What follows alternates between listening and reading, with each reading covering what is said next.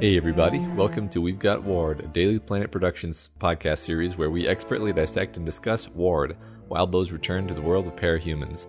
My name is Matt Freeman, and I just got a new tattoo. Scott, what do you think?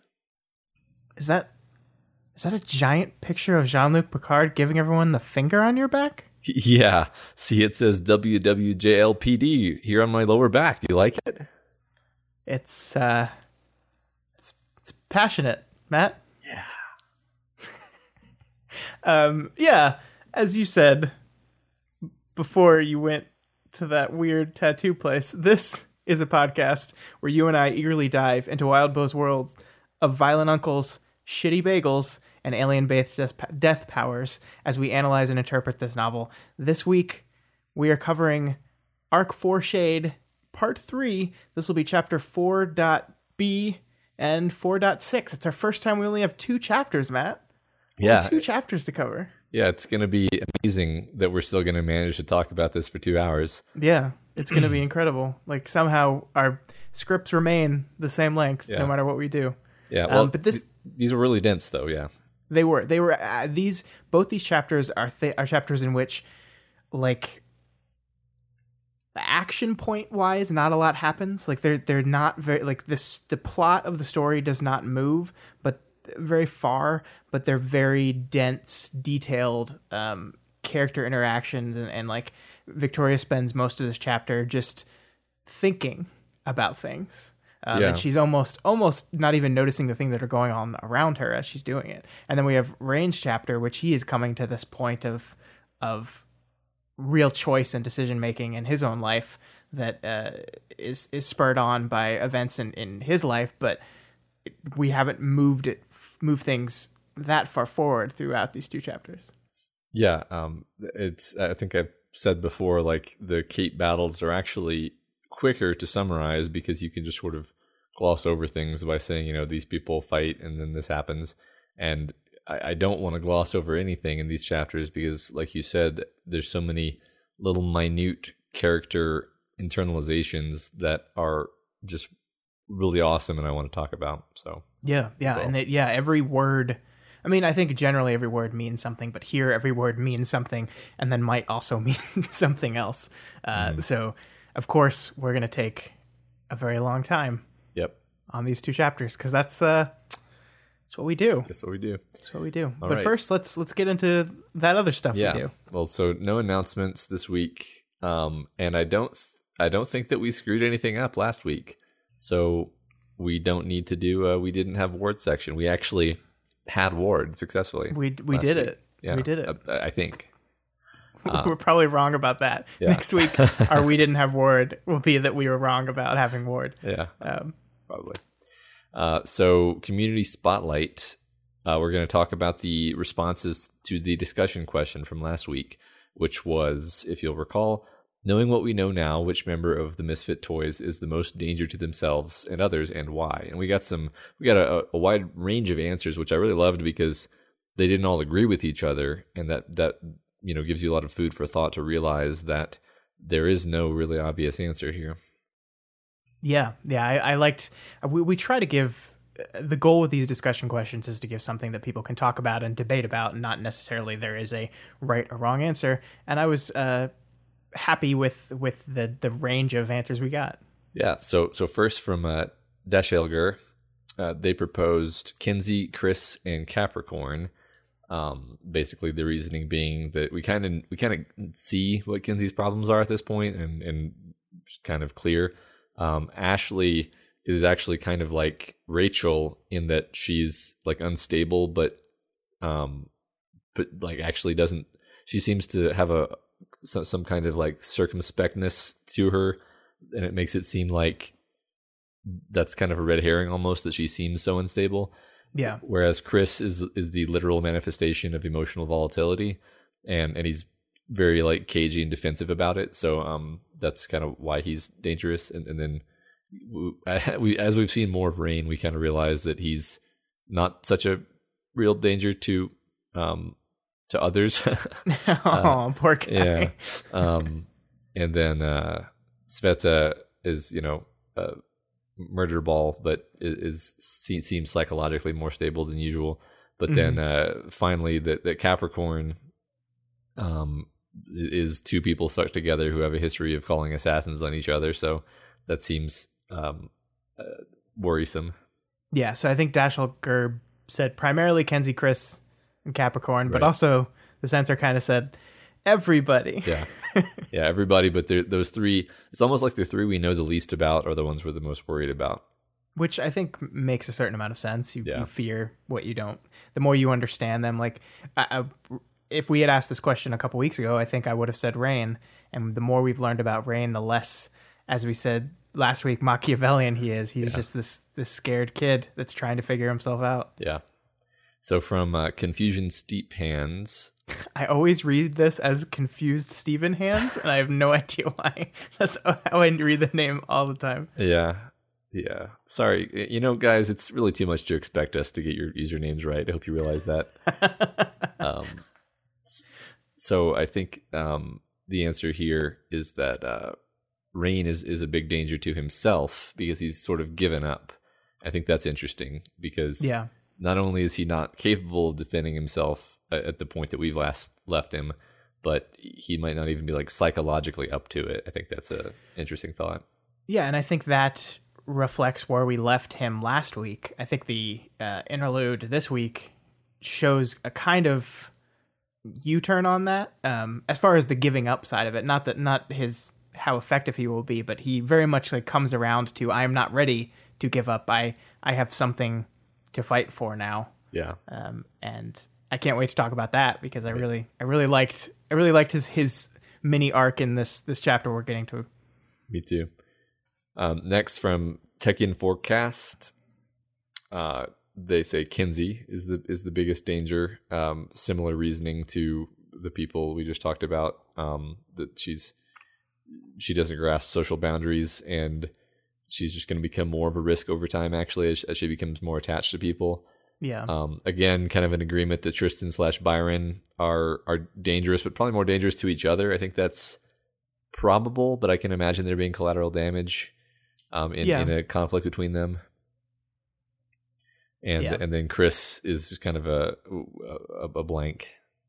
Yeah, yeah. The Chris is our I think, our biggest mystery right now. Yeah. Um, my favorite part of their answer was, I think Ashley's the most stable of the group. Yeah. Um, and uh, they said minus Sveta, um, but I I kind of agree with that, and it it harkens back to the conversation Ashley had with Victoria right after their first little scrimmage. Like, you think I'm the most dangerous or I'm the worst one of these guys?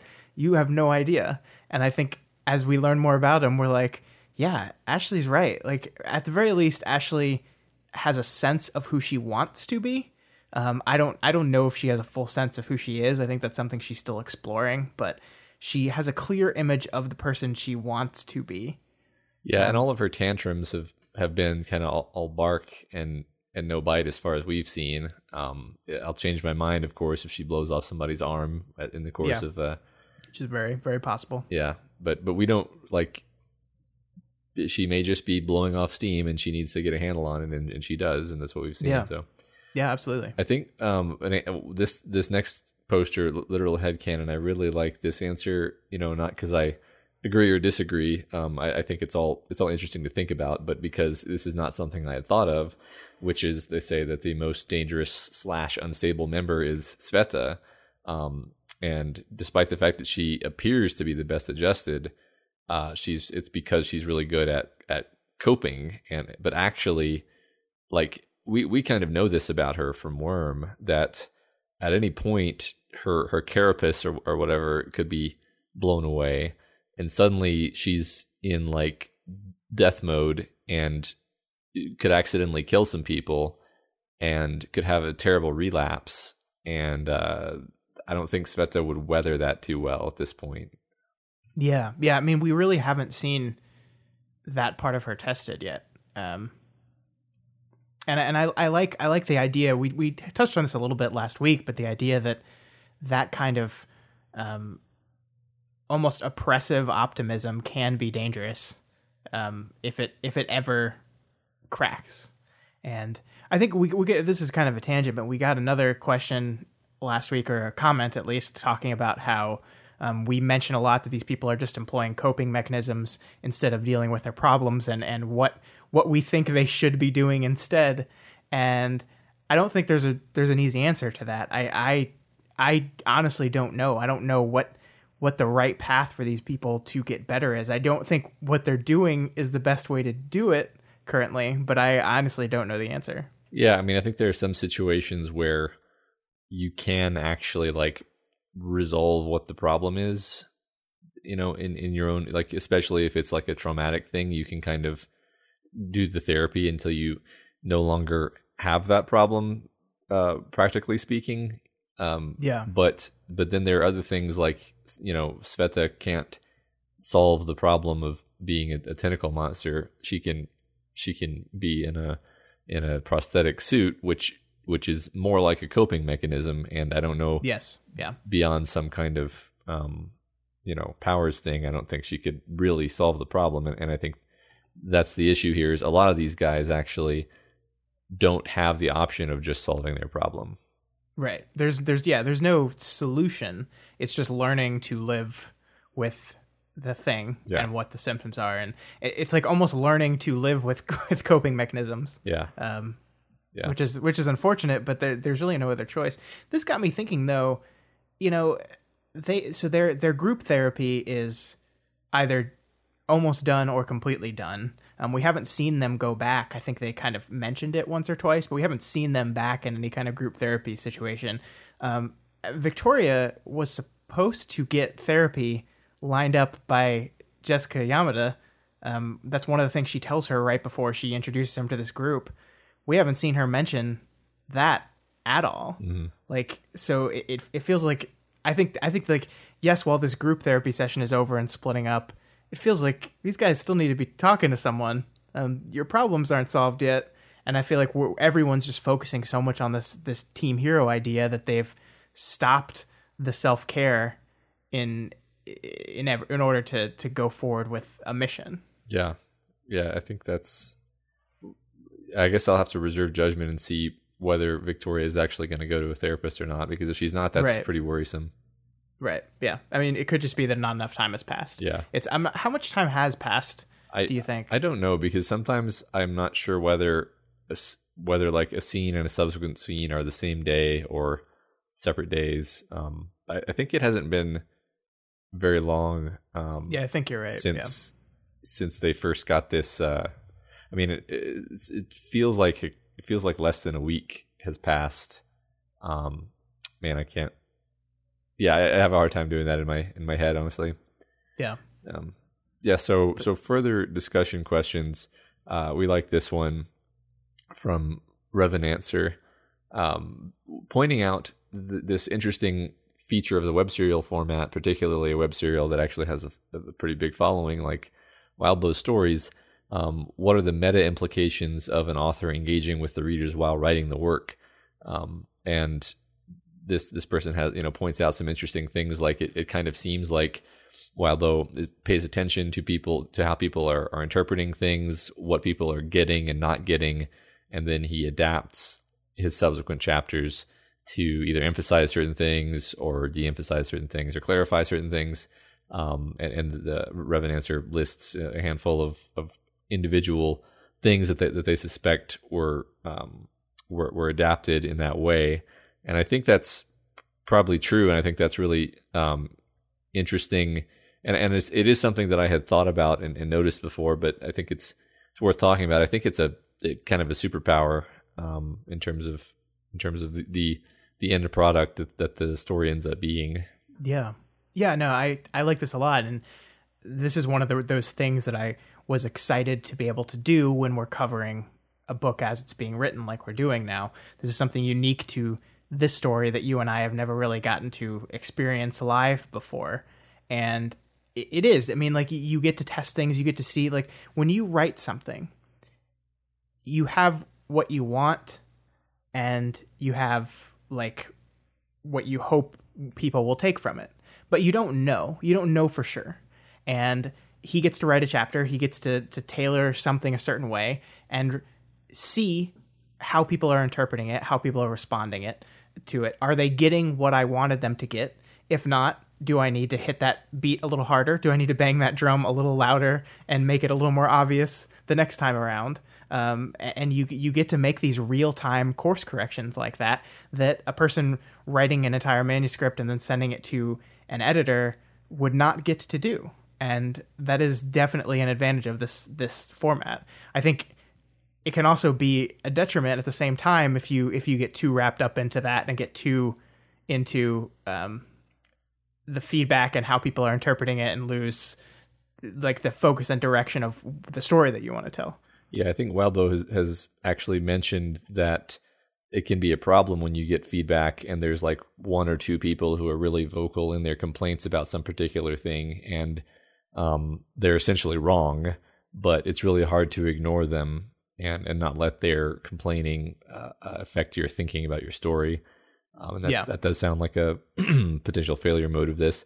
I'm also reminded of, of a couple times in the so-called writers podcast when someone would would point out something about a story that I had written where they basically noticed something that I had not intended, but I liked it so much that I was like, you know, if I ever make a, you know, another pass at this story, I'm going to be sure to include that thing that you talked about uh, because that that seems like an improvement on what I had intended. Um, I wonder if Wildbow ever has the opportunity to do to do that kind of thing. Yeah, I, I I think the opportunity will absolutely be there. I think this the one thing that's great about this community is there is such a a varying degree of uh, viewpoints on stuff that you will see people take things ways you never thought they would and and yeah exactly there will be some ways that it's just like i never thought of this character in that way and you channeling that that viewpoint to me changed how I felt felt about the character, and maybe I want to I want to turn into that a little bit more. And that's yeah, that's really that's really cool. Um, Yeah. And I think that's stuff that we should maybe try to pay attention to a little bit as we continue along in this journey. Yeah, sure. Uh, so the next comment uh, from Kalsubalu is about Kenzie Houndstooth and the and the concept of ableism, and they point out that basically what what Houndstooth is doing is tearing apart a disabled person and trying to solve their problems without addressing the larger issues, and and it's just kind of this like reductive approach to to helping people, and it's it, I think it's more or less what Ashley is railing at uh, when Houndstooth does it. Um, I, I- think it's a it's a good post overall.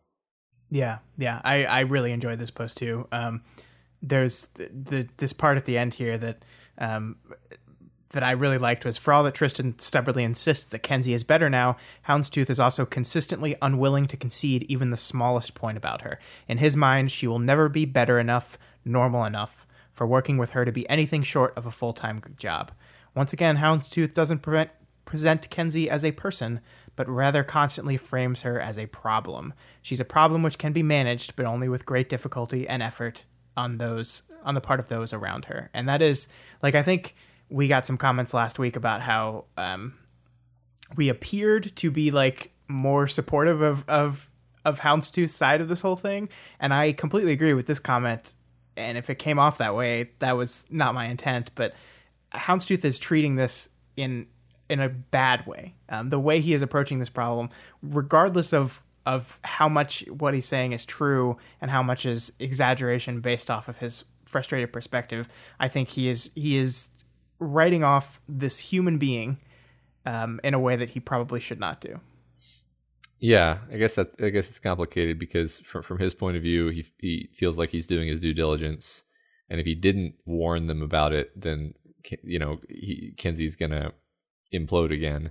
So, um, yeah, it, it's it's definitely a, a strange, no, I- an interesting um, paradox. I'm not. Yeah, I don't want to write him off as a bad guy. I think he is. He's fully. He has only good intentions in this whole thing, but uh, he is approaching it in, in not the best way. Yeah, I agree.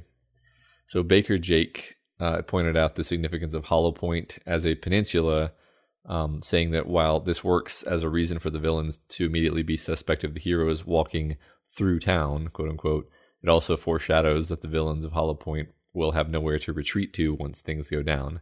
That's Yeah. great. I feel like I feel like I registered that subconsciously, but not not in a way where I was like, oh, that's going to be important, uh, which Yeah. is which is cool.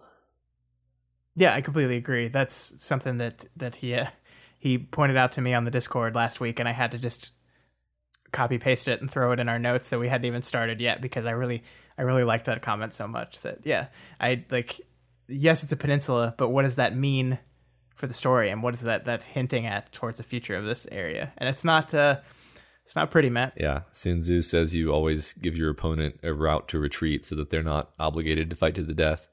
Uh, so so yeah.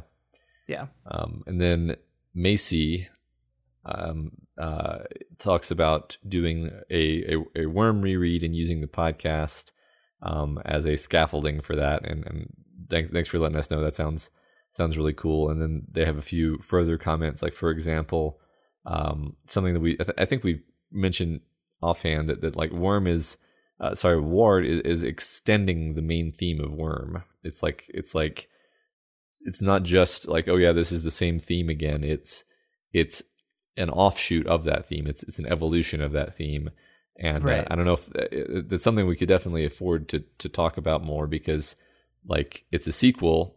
It's a it's a literal sequel and it's also a thematic like spiritual sequel in terms of like yeah we we we addressed what we needed to address in worm and now we're dealing with um the aftermath of that both plot wise and theme wise Yeah, yeah, I com- I completely agree. Um, I, I I really liked this comment. I really like the idea of that.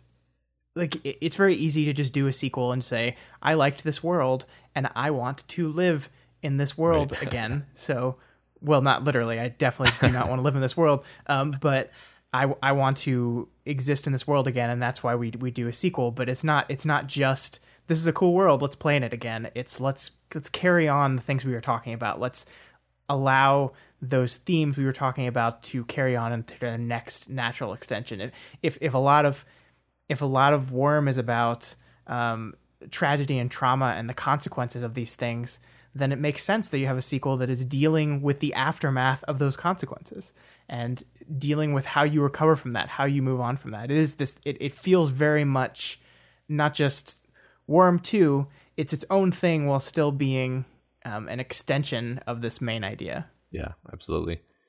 Uh, th- this uh, poster goes on to mention the colonialist aspect of Earth Gimel, um, and you know, just we we got kind of almost a throwaway mention of the fact that Gimel has native humans on it, and uh, no one here seems really concerned about the fact that they've stolen their land and and are colonizing it. Um, and you know, obviously there's extenuating circumstances involved, but I can't help but think that there's going to be some uh, th- themes going on rel- relative to this um, this existence of the natives.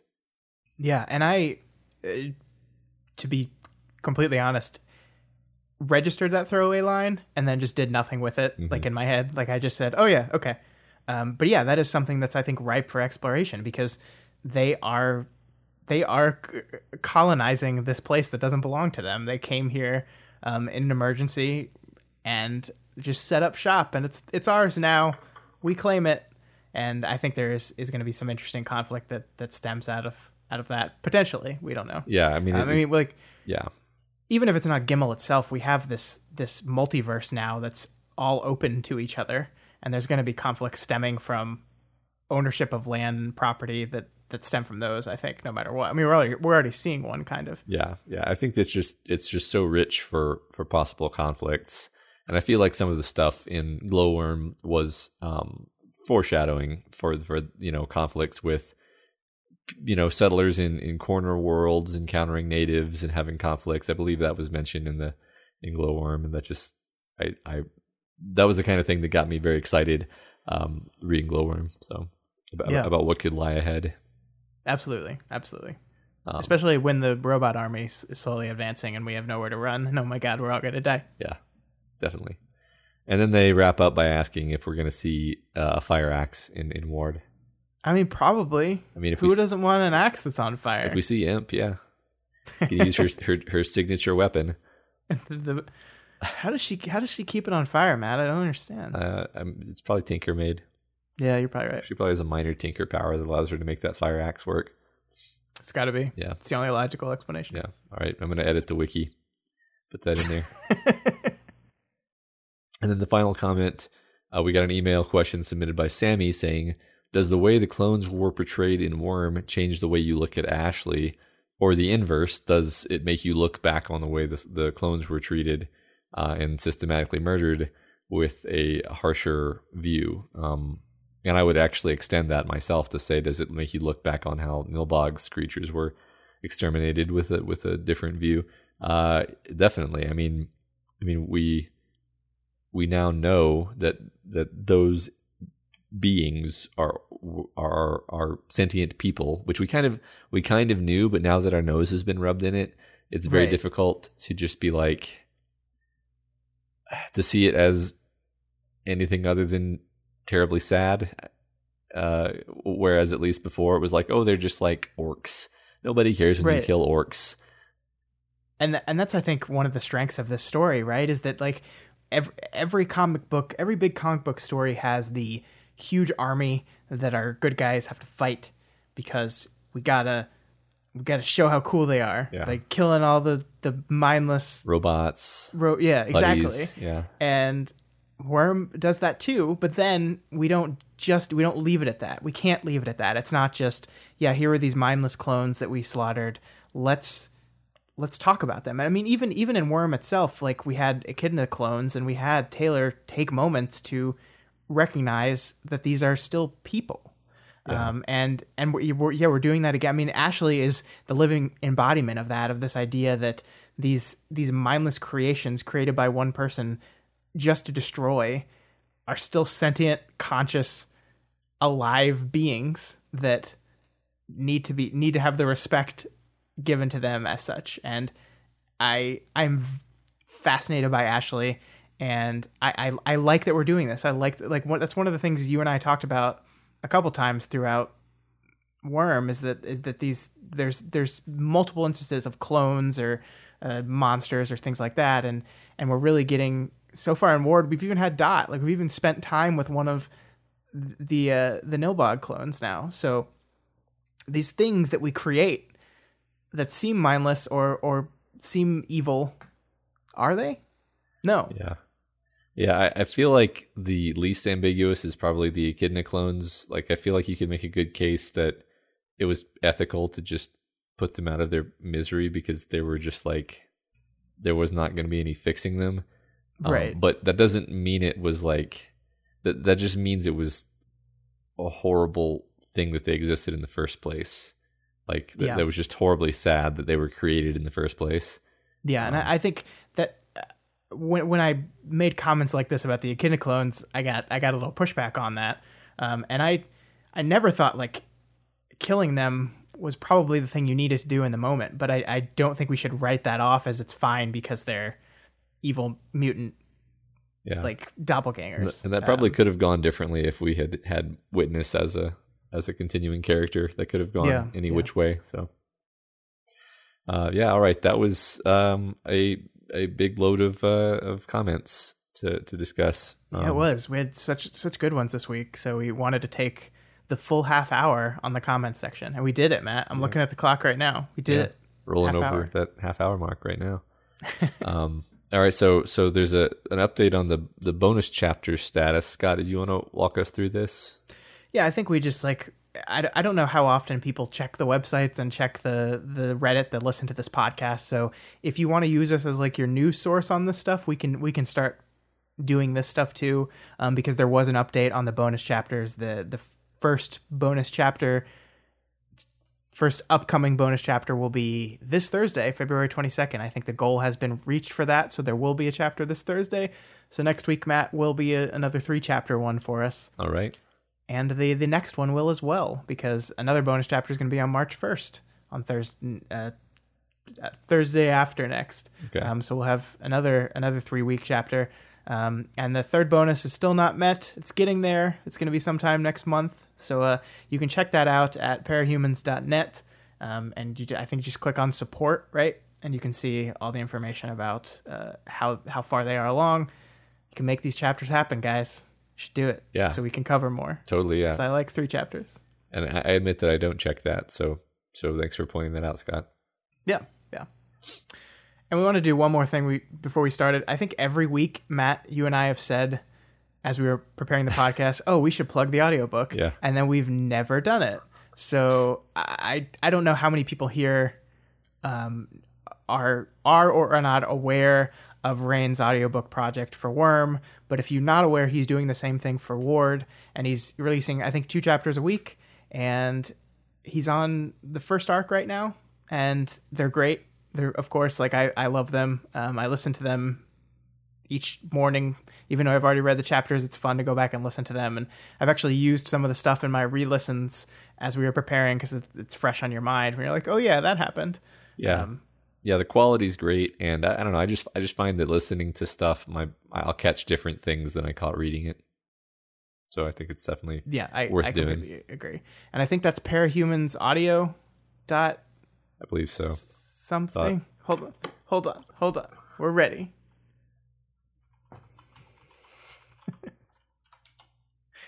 Uh, yeah, per- dot com. It is dot com. Yeah. Yes, I did it. I did it. There was only nice. a large a large amount of dead air in there. Yeah. But yeah, check check that out. Um, yeah. Um, it's cool. We're finally we're finally ready to talk about right. Ward, o- Matt. Opening up chapter 4.b, and we're returning to Rain for another interlude. Um, and and I admit that I really like this idea of having like a background character who's focused on by the interludes and and not not just sequentially but sprinkled throughout the arc. It really allows the chap the the arc to kind of highlight certain elements of what's going on with Victoria. By contrast, almost via counterpoint, like in music, it's it's really really cool technique. Yeah, I completely agree. I like it a lot. It it is there's a certain rhythm to it too, and and I'm actually not like I don't know why it didn't occur to me that there's definitely going to be another rain interlude because the whole naming structure of 4.a is reminiscent of when there's two chapters by the same guy.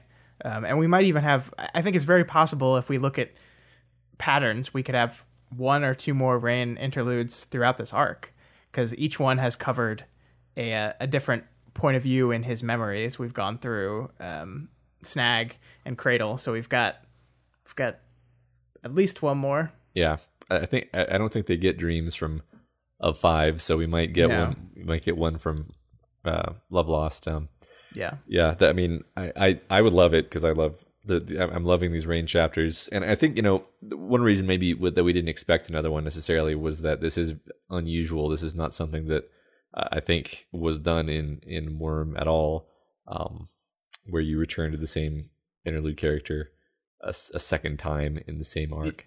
Not not out of sequence. There was mm-hmm. the the golem interlude. Yeah, um, yeah. Had a, t- a pair of them yeah. back to back, but yeah, no, right.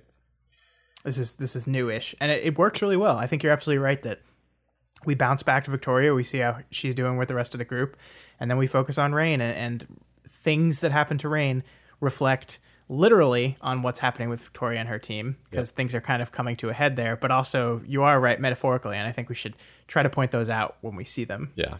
So Rain returns home to the fallen settlement via sputtering pickup truck. He sees a bonfire party in the distance, the kind of nighttime party where older kids can flex their independence within the boundaries of the community. He thinks that he's let the whole day slip away. He turns out he didn't actually go home after he left the uh, MFTs. He just kind of puttered around. So we're we're abbreviating this now, Matt? Oh, oh yeah, that's that's where we are. Yeah. Okay. Uh, I I really like the, how this opens. I like how we're right away like emphasizing how much of an outsider he is in this community, which is something that like was hinted at in his last interlude. Like we got we saw how people looked at him. Um but now we're seeing like a textual like Rain Rain has now fled from the safety of his friends to hide with these people that he doesn't really like anymore and they don't really like him but i like that even in that that that beat we still say we still make sure to mention that there has been a time when he wanted to be one of the older boys at these little little parties. Yeah definitely. He he and, and something happened that changed it and we still don't know what that is exactly and we're so curious. Yeah yeah. Um we we are going to learn exactly why rain seems to be so low on that totem pole in a bit but the, but there's also parts like there's parts of and hints of it here that that if he just participated, if he just played in this game, if he just joined this bonfire, like he'd be ribbed at, he'd be made fun of, but he'd be a little more accepted than he is now. Um, I, I really like the the whole the whole quote here where, where he's talking about the bonfire and he says, "Were he to visit, he'd be grudgingly welcomed. He'd be expected to laugh at the jokes, to agree with the things said, to play along. He would be expected to take the ribbing and the jokes at his expense, and there would be a lot. He would be expected to keep the unspoken contract." Adults let those kinds of gatherings happen because the people who attended played along. They didn't complain too much when came time to do something with or for the sake of the community, the tribe, the gang. So um, he's like very much like th- this is very much part of the fallen indoctrination like plan these these bonfires that happen and he's they don't want him there and he doesn't want to be there and that's kind of where where he's he's finds himself in this place that he has to call home but where he puts it in quotes Yeah, it makes it really difficult to even imagine what could have happened to him that would that would have pushed him this far out of the community as rapidly as it appears to have happened. Um, Yeah, they're really yeah. just kind of desperate to figure out what this was. and we we we get hints towards it throughout this chapter but it, it's it's still a lot of conjecture um and and a lot of unknowns Yeah, yeah. So he walks by Erin's house, and she's just sitting by the window, keeping an eye out for him. No, Scott, this girl isn't at all interested in Rain. okay yeah yeah you're right you're right you were right matt So she asks if he's okay uh, from the window, and he just kind of stands there thinking about how fucked he is until she moves to get up, and then he's like, I- "I'm okay." He called out. He wasn't. The false normal and the lie that he was okay was something that felt almost real. He could hold to it for a short while. Yeah, and uh, hello, and welcome to Three Beat Watch 2018, Matt.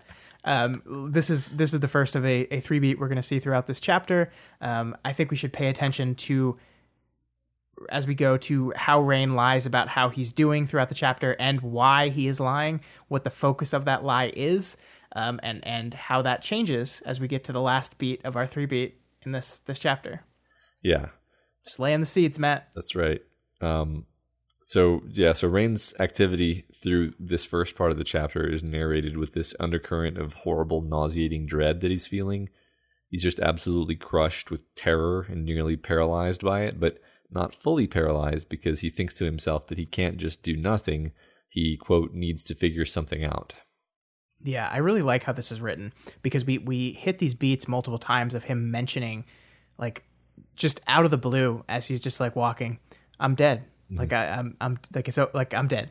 Like there's nothing I could do. And it, it's like we hit that beat multiple times throughout the early part of this chapter, and it's like it's really getting in, you into his headspace. Like he is he has almost almost given up. He's right on the cusp of giving up, and he's gonna try one more thing, which is going to his his uncle for help. Yeah, I think we can all relate to being like like dreading something, and Right. that's enough really to relate to him in this circumstance. Not that we've all had someone hunting us, but Yeah, yeah. it's, it's very uh, easy to empathize with. So his uncle, there was no light in his uncle. Had Rain not lived with the man for years, he might have said he was a sociopath, just in how he held himself, the look in his eyes, and how joyless his rote existence seemed. If the fallen needed a job done and wanted able, loyal bodies, Rain's uncle would go without question or hesitation. Yeah, this is the great guy to go to for all your problems. Yeah. Um, there's so much to be said about why he chooses to do this. Right. Um, I mean, I, I said that sarcastically, but I actually think in the moment, what Rain needs, this is probably the perfect one to, to dish out the the the gut check he needs Yeah. here a little bit. because he's kind of stuck and Right. and and this is this is the push that he needs i mean we see by the end of the chapter that it is indeed the push that he needs Mm-hmm. um, yeah so he rain asks his uncle to teach him to fight and rain probably already knows the outcome of this uh this situation that he's starting but in a sense he's just kind of throwing himself forward um just to unstick himself so rain he, he tacks on his extra arms and he runs outside to face his uncle and uh and and then kind of continuing the the language from the previous quote. Standing there, illuminated only by the porch light, his uncle gave no impression there had ever been a light there at all. I just love that writing. Oh yeah, this. I mean, both those those quotes you just read are so good, and how they connect to each other. it's fantastic use of words and imagery and the, that contrast of illuminated by external light in the porch light but with no sense of any kind of internal light at all is just you can see it right you can you can you can feel that and i i Wildbow writes very visually sometimes and this is one of those moments where he just manages to construct a scene like i think i think he'd be a really good screenwriter uh, as well as a novelist because he he very much can visualize what a scene looks like and the emotion the scene uh like brings out Yeah, there's something about the fact that this is like in the dark by this dim porch light that makes it Right. really um you, special. I, I don't know. It's it's Yeah. it's especially cool because of that. Also, the first time I read this in my head, it was raining, and that's just because like I kept seeing the word rain as I read, and I think my subconscious just made it that mean it was storming. Yeah, Uh, it's not. that's it's a fun example of how bad we are at, at visualizing things. Right. But it's, it's just how it's kind of how your brain works Yeah. too. Like you just see words and attach meaning to them without really processing it. That's kind of how we how I read. Yeah, that makes sense. Yeah, so he, he closes with his uncle and immediately he just gets the crap beat out of him. His uncle doesn't really hold back at all. Rain's emotion power does almost nothing and his extra arms readily snap off when stressed.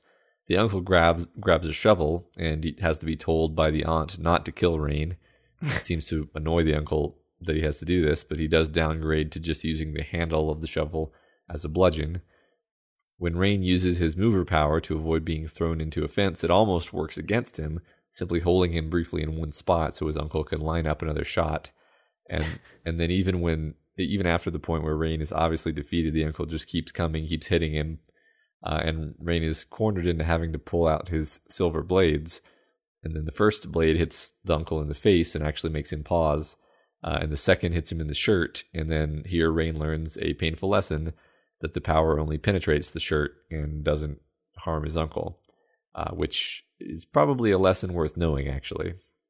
Yeah, I, I completely agree. This is this is rough, and we've you and I have talked, and I think a lot of the talk in the community has been about how Rain is underselling his powers. He's making it seem like he's better than he is, and we see he cycles through each and every one of his powers here, and they they don't do anything. And his really his most effective power is the one that he can't really use because he's just gonna chop his uncle's head off. Right. Like he just like th- there's unless you want to be the guy that kills people, you can't really use that power. And even even to use it as a, th- a, way to threaten someone, it has its limitations too because it doesn't go through multiple layers. It's one one and done.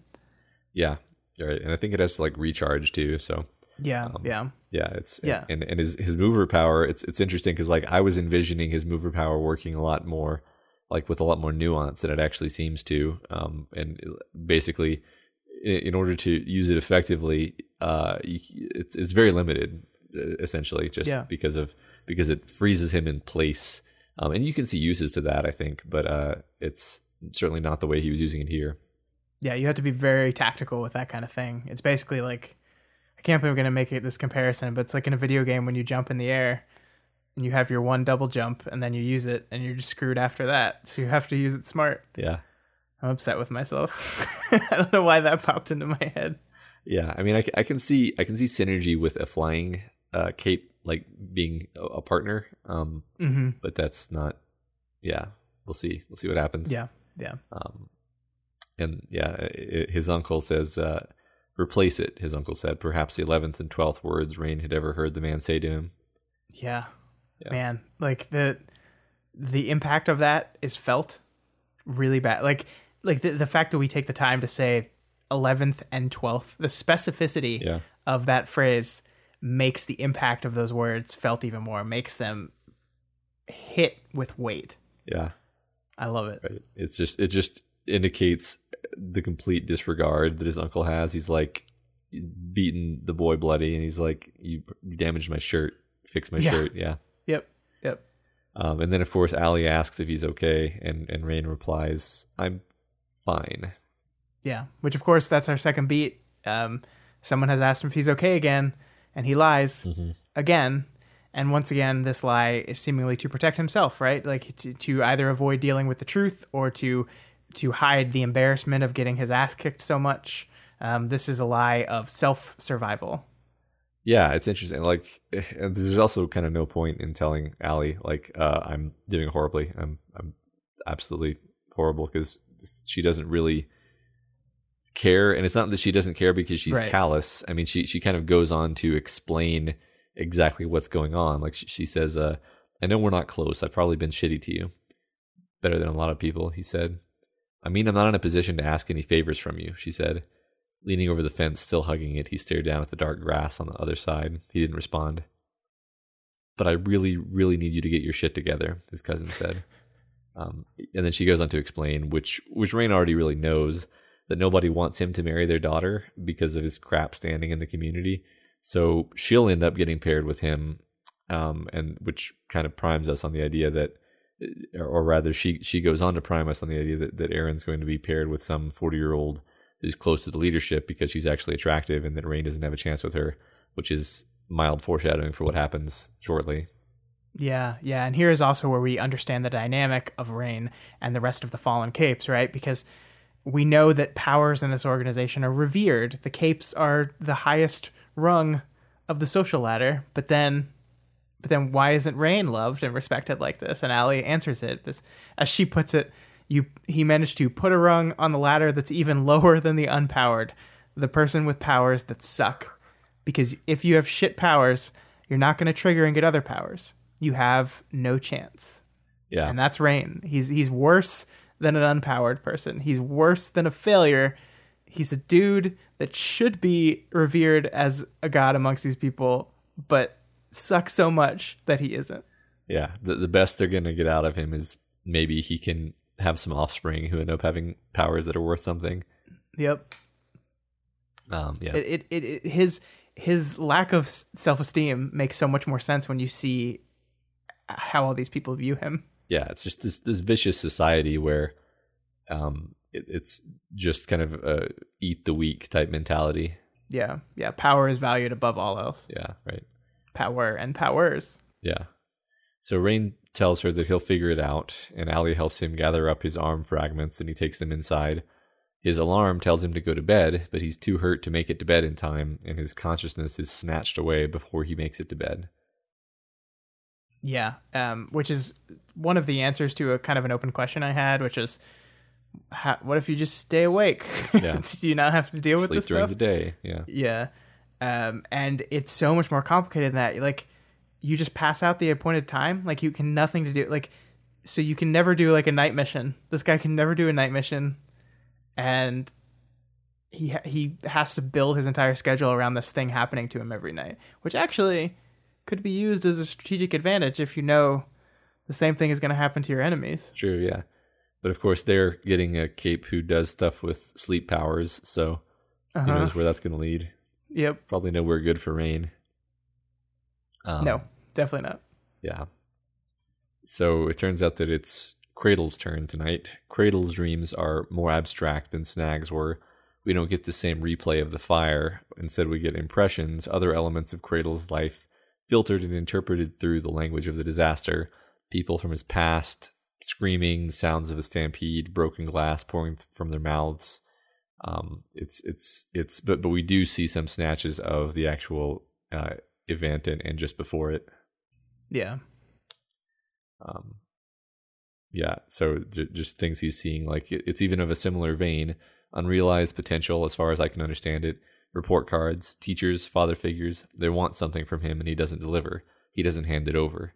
Um, I pull this out because Rain is basically having has has the opportunity to psychoanalyze Cradle here, and he's put pulling together all this all this information from his dreams that is kind of mm, creating a profile that could potentially help him fight these guys. Yeah, which is pretty fascinating piece of new information here, isn't it? I, like because we knew that they had these dreams each night, and we assumed the dream was just reliving the trigger event. But now we see through Cradle that it's more than that. It's getting a, a picture of who they are and what they've gone through. Their their previous traumas, the things that happened to them before this central trigger causing trauma, um, are reflected in the flames of the small fire thing um, which means the inverse is true as well. That it, that if Rain is able to psychoanalyze Cradle, it means the rest of them are able to do the same thing with him. So understanding, we're, we're getting more and more understanding of why they might hate him so much. Yeah, it's interesting that they still hate him, even though he's like a very different person now. Um, Yeah. But I think he did mention at one point that the the dreams are selective in what they show. Um, so they probably don't show him, you know, being a sweetheart to Erin or whatever. Well, yeah, and I mean, there's there's we haven't seen whether or not the dreams show anything post trigger, right? Yeah. Like we've seen with we with snag, we saw the trigger event itself. Um, with cradle, we saw things that tended to indicate things in the farther past than just the the the mall explosion. So they might not be able to see anything post um, post trigger, so they might not know how different he is at all. Yeah, good point. Which actually would fit in pretty thematically because you're you're hooked into what the person was before, and you can't see Yeah. who the person has become now. Yeah, Which stuck. slots into our themes very nicely. Yeah, just stuck looking backwards. Great, great, great Yeah. catch. Yeah. Um. So yeah, he, he does get some flashback imagery of the of the attack. He sees the redheaded woman, love lost, berating her child for being late, and then there are three explosions. And uh, we, again, we get that note of close by, a woman screamed, and the sound was prolonged, multi-part, which is similar language to what um to how Snag described this one particular scream that he heard. Yeah, And then which I originally thought was going to be love lost triggering since her power is related to a scream somehow. But I don't know anymore. This is just something we've hit in each one, so I think we'll see. There's going to be a third beat of this, Yeah. absolutely, because we have to see things from Love Lost's perspective, and I'm wondering if that is her, if that's someone else. I suspect still this mysterious fifth person. yeah, suspect it is her, but we'll see. Yeah, I think so too. So now they're in the room, the Pentagon, and Cradle is feeling chatty. Um, Rain thinks about how uh, it's it's always rougher when it's your night. So uh, Cradle talks about how Rain infected the rest of them with with his evil. Love Lost wasn't evil before, and Snag was even a, a bit of a hero, and and now they're they feel that they've been infected by him. Yeah, this is an area we've touched on a little lightly, um, but we really haven't dove into it in detail yet because there's this idea that Rain believes that the personality changes that have he has undergone have been a result of some sort of personality bleed created by the cluster trigger that his emotions have bled over into the rest of his cluster and their emotions have bled back into him. And we see here now that Cradle believes this to be true as well that that they are bad now and it's his fault specifically.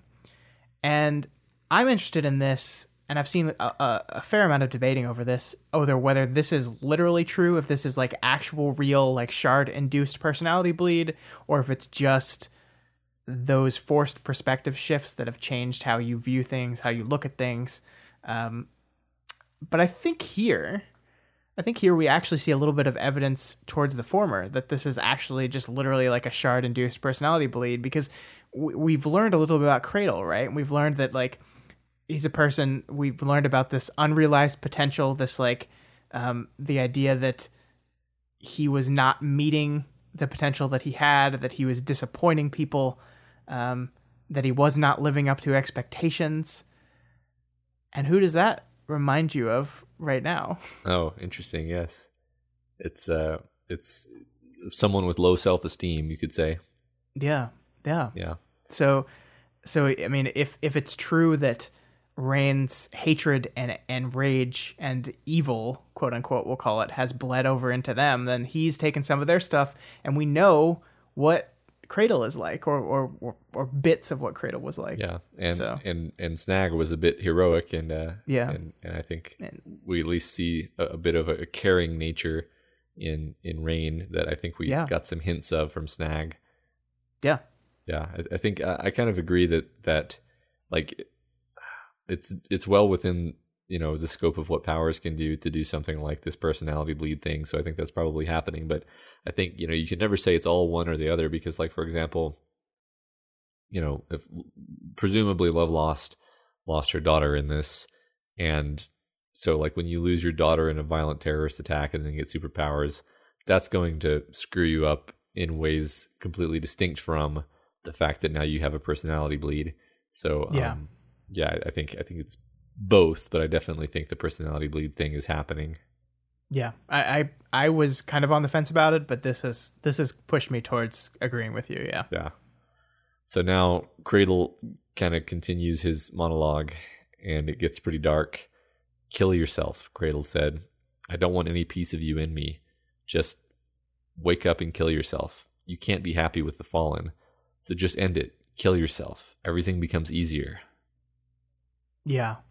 Um, this uh, this really fucked me up, Matt. Yeah. This was really we we we don't even get to see all of it. Like we hit this repetitive beat. Wildbow hits this kill yourself repetition like eight times throughout this these short paragraphs. But we know that this is like we get to leave it. We're lucky. We get to say, okay, we're done with that part of the chapter. Let's move on. Hooray! We don't have to live this. But we know that that Rain does. He can't wake up. He can't leave.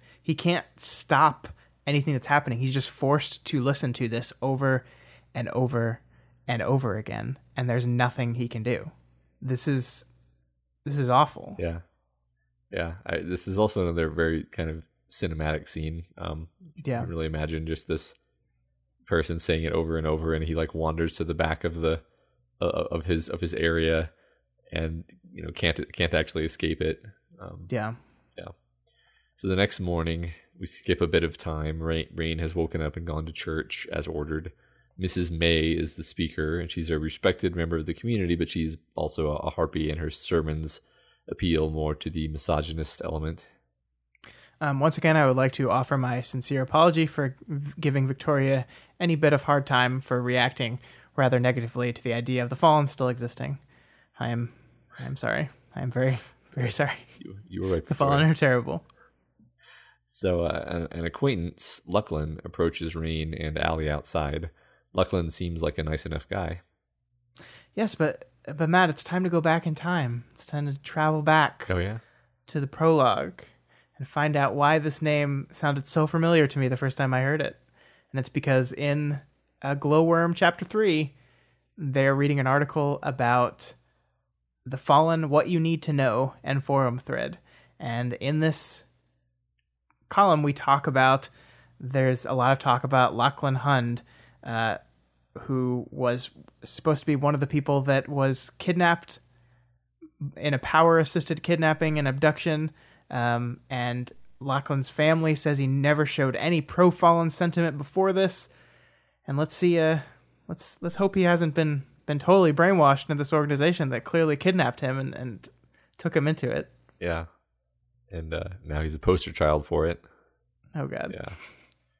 Uh, what? Lachlan asked. Be fair, come on. Rain's one of the esteemed. He's blessed with power. He's like nobility around here. I'm just pulling this out as full confirmation that no, the fallen aren't prejudiced against capes. Uh, but I think we, I think we knew that. I think that was just me being trying to throw a, a hail mary. Yeah, but this, I mean, this is directly contrasting what we just had Ellie tell Rain that he's the lowest rung on the totem. Like he Yeah. he is he is not one of the esteemed.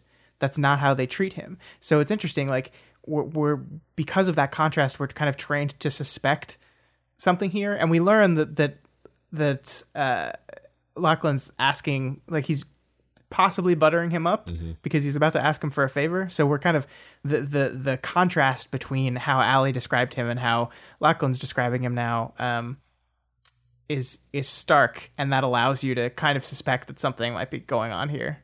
Yeah, I mean, my take on Lachlan is that you could phrase it as buttering up, but I actually just think Lachlan is like a, an, an like a nice person who is probably uh, being mind whammied in some way, and so it's just like natural for him to want to be like, oh no, you're you're you're a great guy, Rain, like, Yeah. and and just kind of smooth things over. Um, I, I agree. I think once we, he gets into the car and they're having the conversation on the way to the machine shop, I think that reinforces that. Um, once we learn a little bit more about him. Yeah. Yeah. So they get in the car. Um, Lachlan drives him to the machine shop. And in the car, Lachlan admits that he likes Allie and he kind of wanted to have a chat with her too. Overall, we're given the impression of a boy who you would easily call a sweet kid if they weren't in a kidnapping incest cult. Yeah, and it makes it all the more heartbreaking heartbreaking when you uh, take it in the context of what we saw in that prologue that, that he was kidnapped. Um, Yeah.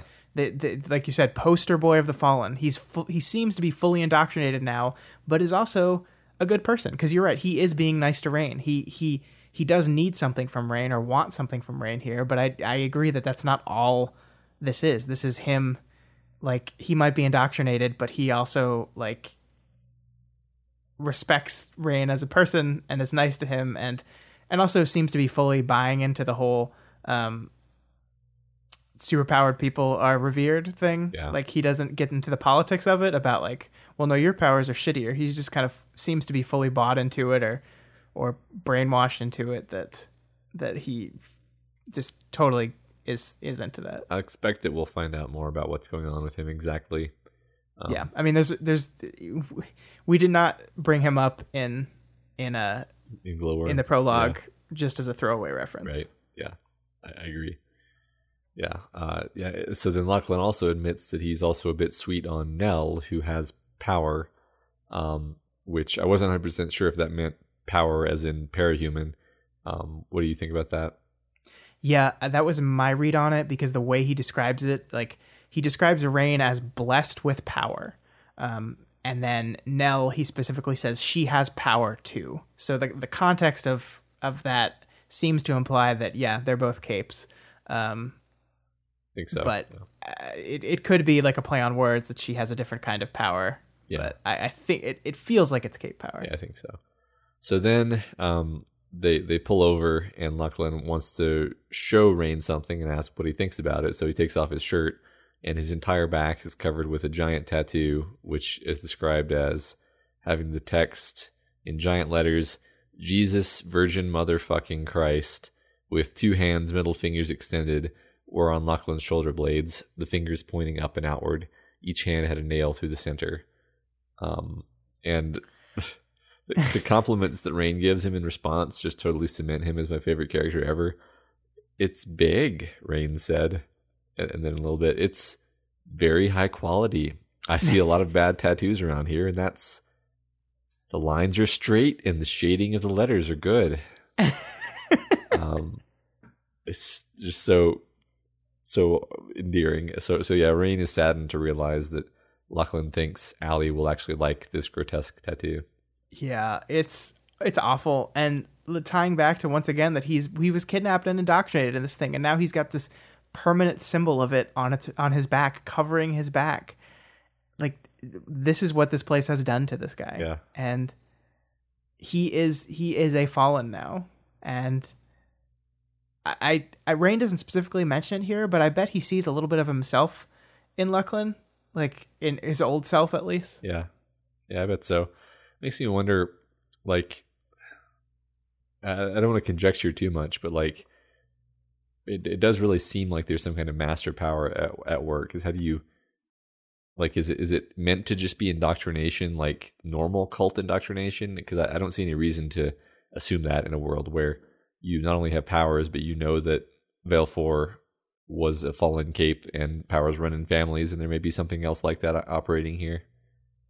Yeah, I mean, that is very possible. Um, I think seeing kind of, if it is, it seems very selective because, like, we see Erin is very much not indoctrinated. She's very much not really up and, and with all this stuff. So um, it is very possible that could be. I think in a world like this, having someone with a, a, a master type power would not surprise me at all. But I I don't know.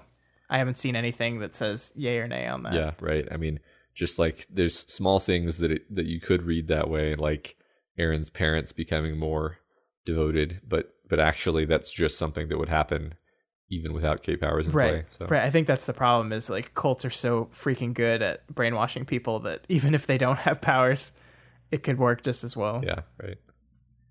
Um,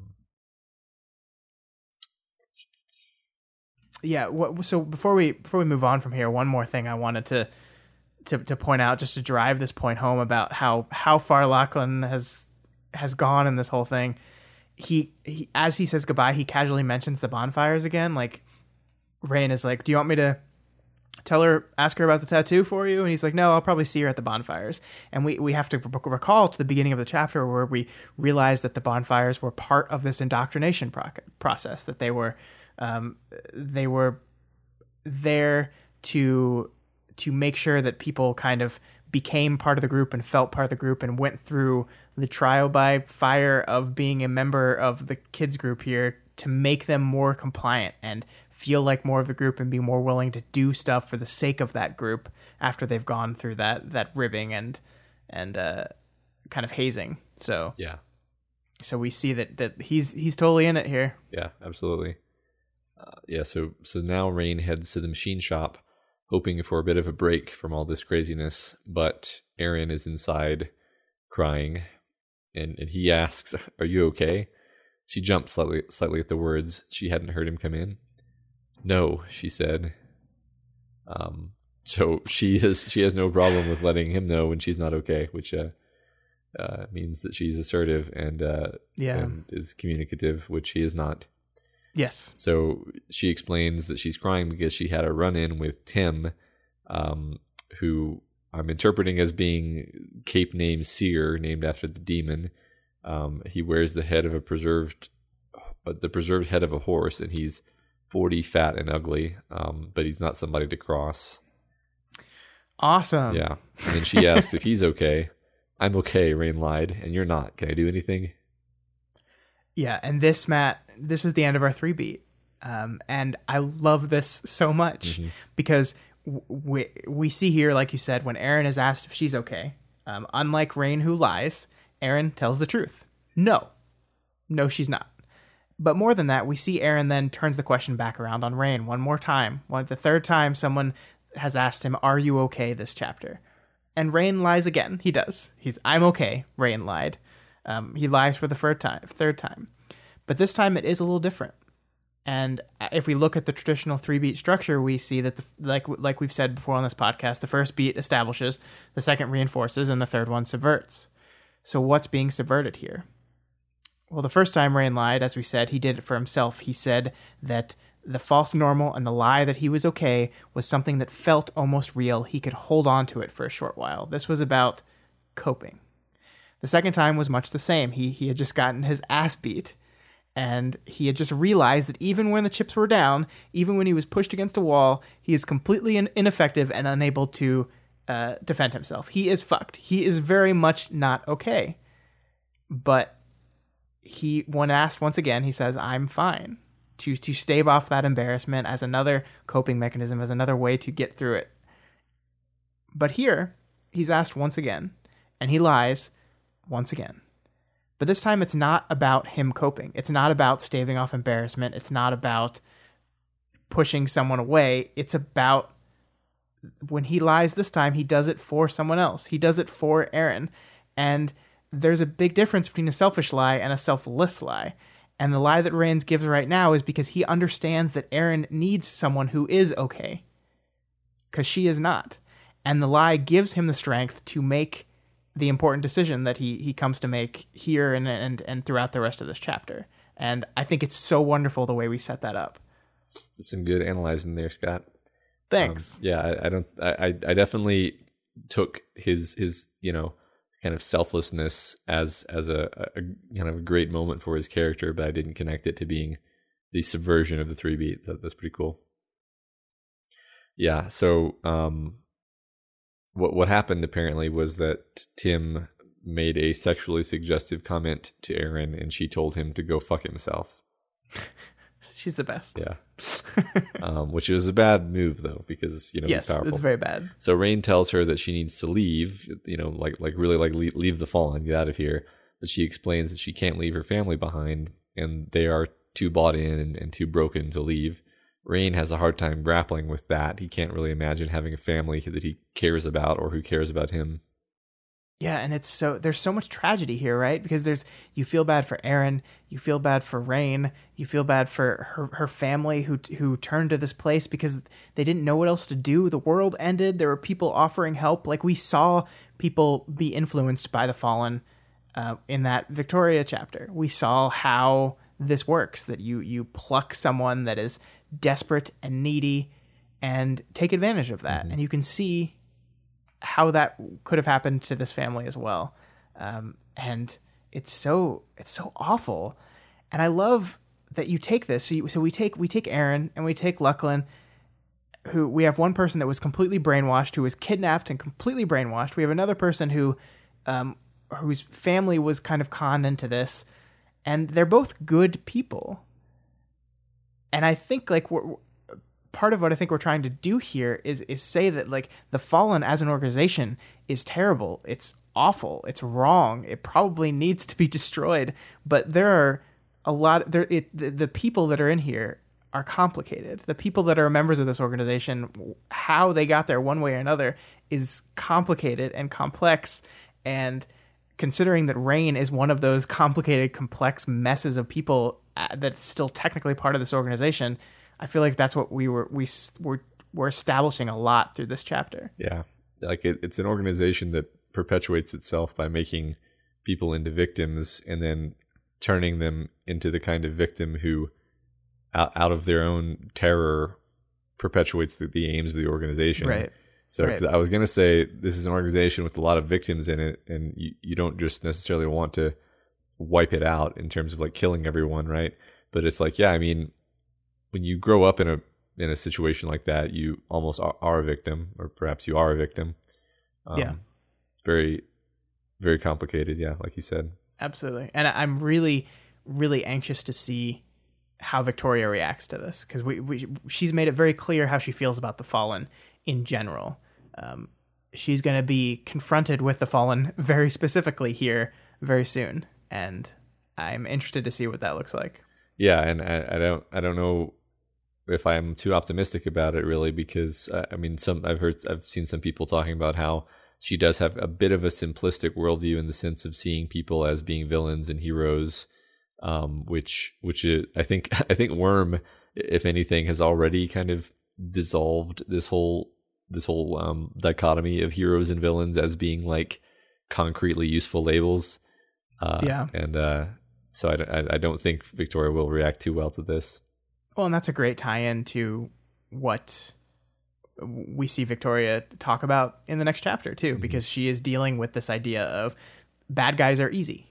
Bad guys, you punch them. Yeah. Like it's, it's easy to take care of them. You fight them, you take them down, and uh, you you start getting in these shades of gray, and it gets more complicated and complex, and and it's just it's a it's a mess.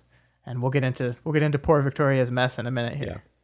But for now, we have this moment where he put his arms around her. He never imagined such a thing could feel so horrible and harrowing.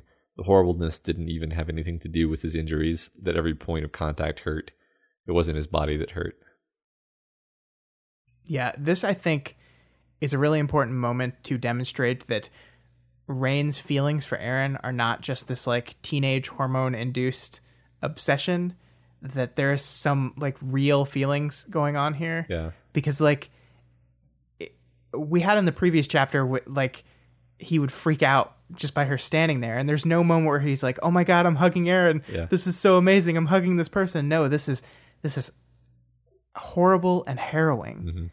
where he's he's get, he's getting physical contact with this person he loves. But it's all it's all in empathy. Like it's all in how bad he feels for the things that she's going through and that is huge that is huge for rain Yeah. And he just wants to help her.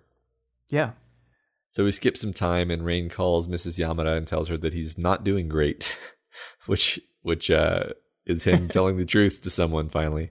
yeah So she tells him that she can talk longer if he can wait an hour and a half, um, and, and he, he thinks he reached out and there was a reach back. He had that. Yeah, yeah. Thank God. Thank God. Rain asks for help, um, which which echoes. uh, Victoria talked about reaching out. Remember, Uh-huh. um, back in when she was searching for something to do, you you align yourself with with the law. If you don't do that, you align yourself what feels right, and if you can't do that, you reach out to someone. That's what Victoria said. That was kind of her mission statement, and and whether or not that was something she explicitly told to Rain, maybe that's something that that rubbed off a little bit. Good job, Coach. That's cool. I like that. I, I didn't I didn't make that connection. Sweet.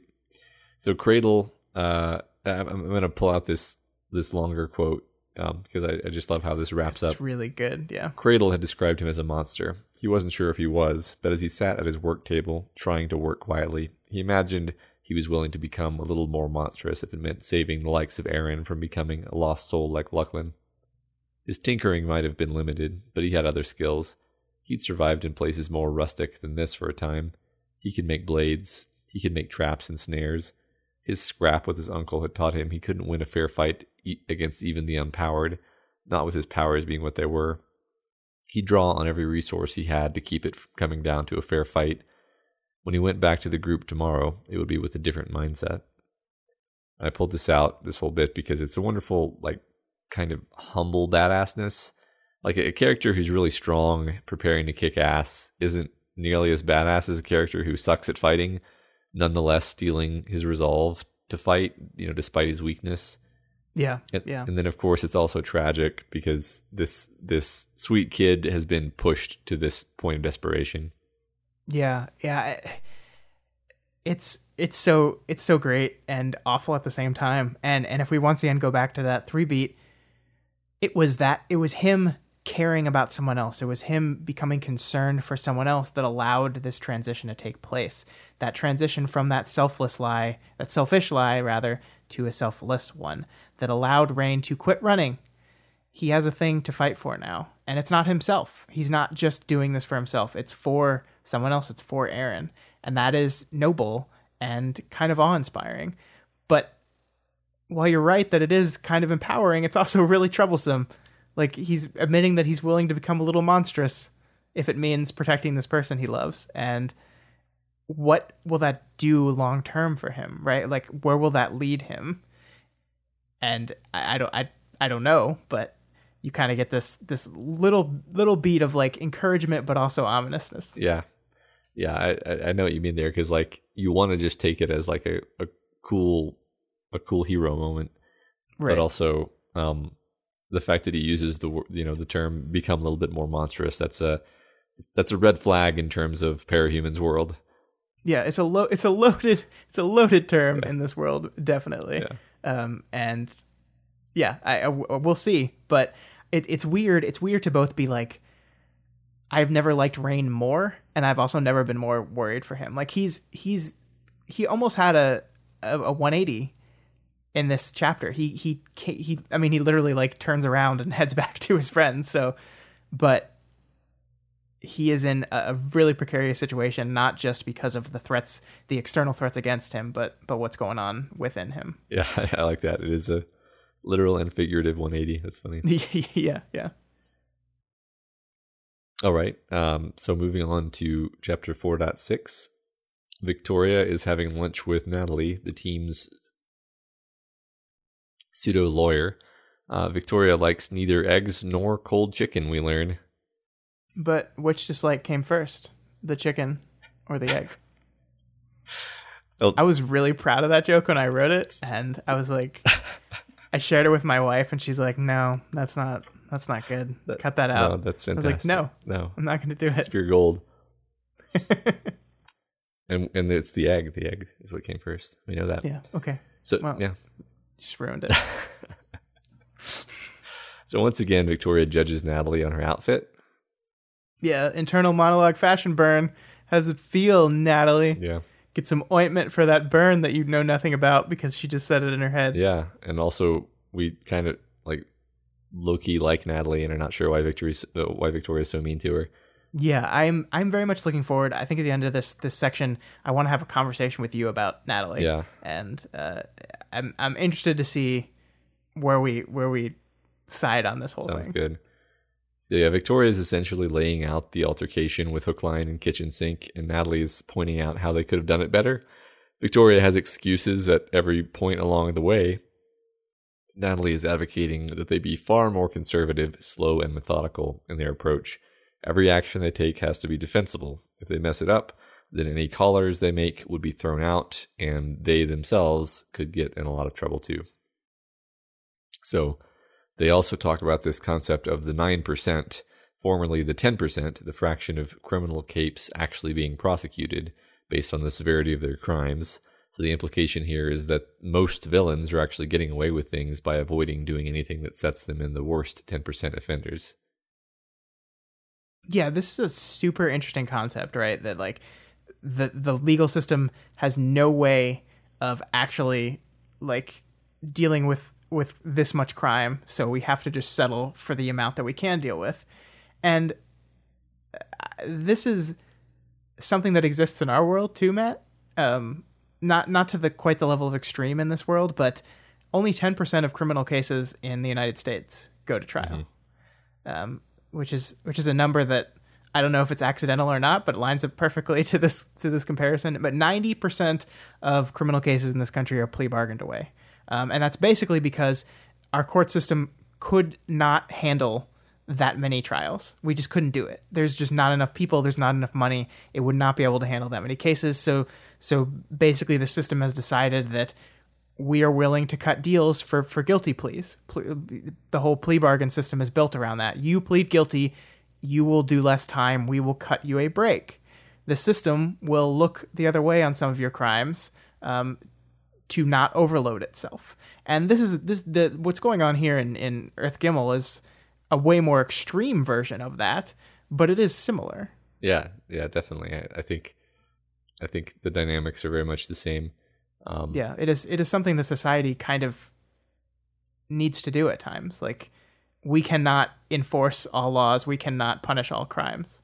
I think, and we have to make calls. Like, like one thing I thought of as being a possible dynamic here is that the the worst ten percent may become worse and worse over time like as fewer people as fewer of these villains hold back you know um because i i get this i don't know if this is true or not but i get this sense that the villains as uh, almost all the villains are kind of reining themselves in because they are kind of enjoying this detente with the heroes um, but then like the worst ones kind of can't help themselves, so they fall, in, right. fall into that ten percent. But like we're nowhere near the almost like free for all level of insanity that was happening on Bet. Um, you know, throughout most of the story. Um, right. You know, like we've got we've got nothing like the Undersiders, um, for example. Um, but uh, but it, it's it it could it's gonna get gradually worse and worse. I guess is what I'm saying. Yeah, well, I mean, you get what you do get is people skirting as close to that line as possible. Yeah. And like all it takes is when you when you find you are able to get away with something, that only encourages you to to try it more. Yeah. And that can snowball out of control very quickly. But at the at the other hand, like Victoria is upset because the ten percent has gone down to the nine percent. I think it's very fair to be upset about that. Like that that kind of indicates the number of crimes is increasing and the ability to deal with them is decreasing. Um, but what other option, like what, what option is there at this point? Right. Yeah. I, uh... And I guess to Victoria, the option is stop restricting us with your laws. Yeah. let us, right. let us do this stuff. Uh, I think that's kind of the undercurrent of this whole conversation is that, is that she's like, just let us go back to the way things were. And by that, I mean, let me go kick their asses. And Natalie is very subtly, I think, trying to convey like I don't know if that's the world that we want again. I think that we maybe yeah, want something yeah. different this time. So we'll get to a few beats where I think that shows through in a very subtle way. At least that's my interpretation of what's happening here. Uh, completely, yeah. So like here's here's here's one moment actually. Natalie's forehead wrinkled. It was a weird contrast for someone who had a whimsical pixie cut with a curl at the front and oversized glasses to seem as joyless as she did. She didn't seem to like her meal, and she seemed interested but not excited or engaged by this. And that all, all that just makes me like really wonder what's going on with Natalie under the surface. Like, why, why is she doing this at all? And and what are her motives? And what is she, you know, what, what are her? Just, I really want to know more about Natalie. Yeah. Yeah, yeah. I mean, and and we learn about her connection to Carol here in a bit, so it's hard not to read into that a little bit that that that Carol knows how like Carol reading room expert, knowing exactly the right thing to do expert. Yeah. Not um would would position this person to uh, outside like you get the feeling that Natalie doesn't want to be here, and you get the feeling that Natalie is frustrated. And I I think it's understanding that she's frustrated because it's kind of like this this point of like, hey, you called me, like you you asked for a lawyer, and then I'm giving you help, and you're like you're like complaining about it the whole time. being- like I'm just doing what you asked Yeah. me to do. being defensive and Yeah. um This is like I'm not telling you this to piss you off. I'm telling you this because I think this is the way things are, and it's yeah, like that. She's a student. This is not her job, and you get the idea that yeah, maybe she's being pressured into taking this role um, from the other side from wonderful Carol. yeah. Another- and yet another thing that occurred to me there when Victoria is like trying to figure out what's wrong with her is like like if if, if you're if you're a cape who's super strong, you kind of always have to assume the other person's a little bit on edge about that. Right. Um, so that could that could be part of it. Who knows? Um, especially if like your dad was killed by the god of capes, uh, which is what we Yeah. basically find out happened here. yeah. Um, yeah. So, anyways, Natalie basically points out that from the Cliff's notes, it just seems like Victoria and Sveta assaulted and battered two innocent blokes. Uh, Yep. so th- th- they look at the video, and, and that shows that the villains were getting ready to attack the Kings of the Hill. So it's probably more defensible, but Natalie still had some good points to make. For one, Natalie says that uh, the old idea of a costumed arrest, which is basically like the idea of the kind of arrest that capes made back in the day, may not exist in the forming legal legal system of Gimel. Yeah, yeah. Let's discuss this for a bit because I think I think this is really interesting and ties into what you were talking about. That um, going back to the way things are is not something that's probably going to be possible. We've gone from this this society where capes manage to insert themselves into the legal system so quickly that laws were basically created with the express intent of ensuring that heroes could operate with relative impunity. Like not not perfectly but um, they could make his make arrests. They could serve as de facto law enforcement officers. It, it's what protected old victoria from her behavior in early worm when she was way too violent with people um, a little, way too rough with people. Um, well now we've got this new world where people are not as happy about capes and the laws that heroes use to protect themselves aren't there anymore and might not ever be there and you've got to approach this stuff differently Yeah, right. I, I think I think that's absolutely again the subtext of what's going on here. yeah Um, and and then uh, here Natalie actually says we're making strides, Victoria, but I think we're in for a culture shock when people realize that as much as they've been waiting eagerly for things to get closer to normal, we're not going to get a lot of the old normal we're eager eager for, and we're going to get some of the less pleasant parts. You're talking about the law? Natalie shrugged. She was holding her plastic thing of salad, spearing some with a plastic fork. Before popping it into her mouth, she said, Lots of stuff. the subtext has become text Yeah. um i got i love this matt i love this so much and this all this all comes from victoria talking about how her her bagel tasted like shit Yeah. um, it looked great tasted flavorless and we learned that it's because they were popular so that they were they were frozen because we wanted to to give this air of normalcy where bagels will be available whenever you want them because we're in this we're back in civilization. You can all have bagels but it's an illusion. It's fake. It's not real. Um, and and and then Natalie re- responds to that with this this quest to return to that normalcy as fast as possible was resulting in like skimping and like like cutting corners and this lack of realization that you can't like you can't go home again you can't go back to normal this is not the same anymore and in your quest to have that delicious normal bagel you're just making it taste like shit and I I love that imagery so much because yes, she's talking about the law. Absolutely. Yes, she's talking about society itself. Yes, she's talking about capes. But she's talking about Victoria too. Yeah. Because Victoria is this person who is trying to get back to normal. She's trying to achieve this sense of normalcy in her life. And if she rushes it, if she tries to cut corners to get there, she's just going to taste like shit. Yeah. I mean, part of Victoria's problem, I think, is that she wants to to be this like heroine who who is on posters and and her life is kind of glamorous. There's photo shoots. Um, and what Natalie's kind of telling her here is your life as a hero cape is going to be quite onerous and um like fraught with the potential of getting in trouble if you mess things up and Right. this and by the way this is actually how we want it to be because we don't want it to be the way you want it to be Right. Yeah. so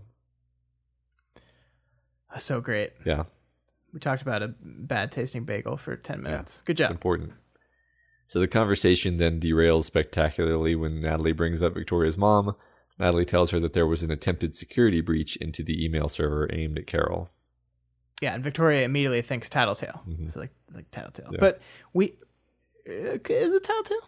Is it? I don't think so because I think Mm. Tattletale would either get the password on the first try Right. or or not try. Would she fail? Yeah, Yeah. you're absolutely right. So the other the other option then is is, is Kenzie trying to do some digging? Yeah. Because Kenzie um was Kenzie there when they met Carol? I can't remember. Uh, yeah, she was. she was. She was there. Yeah. And Kenzie didn't like her, right? She Yeah. didn't like her. Yeah. So maybe she's like, I'm gonna help my friend by getting dirt on her mommy. Yeah. Very very That would be a very Kenzie thing to Very do. possible. Yeah. I'm not I'm not too sure, but but it's that, that would be that'd be neat.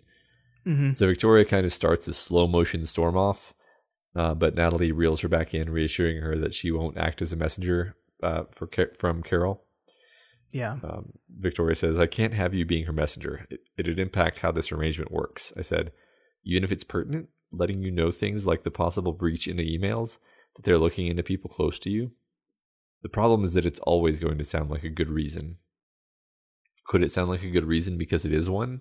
Sometimes even. Yeah, I, I really like this, and I wanted to bring it up because I think it entire it, it ties into the entire like crux of the failure of this conversation between the two of them.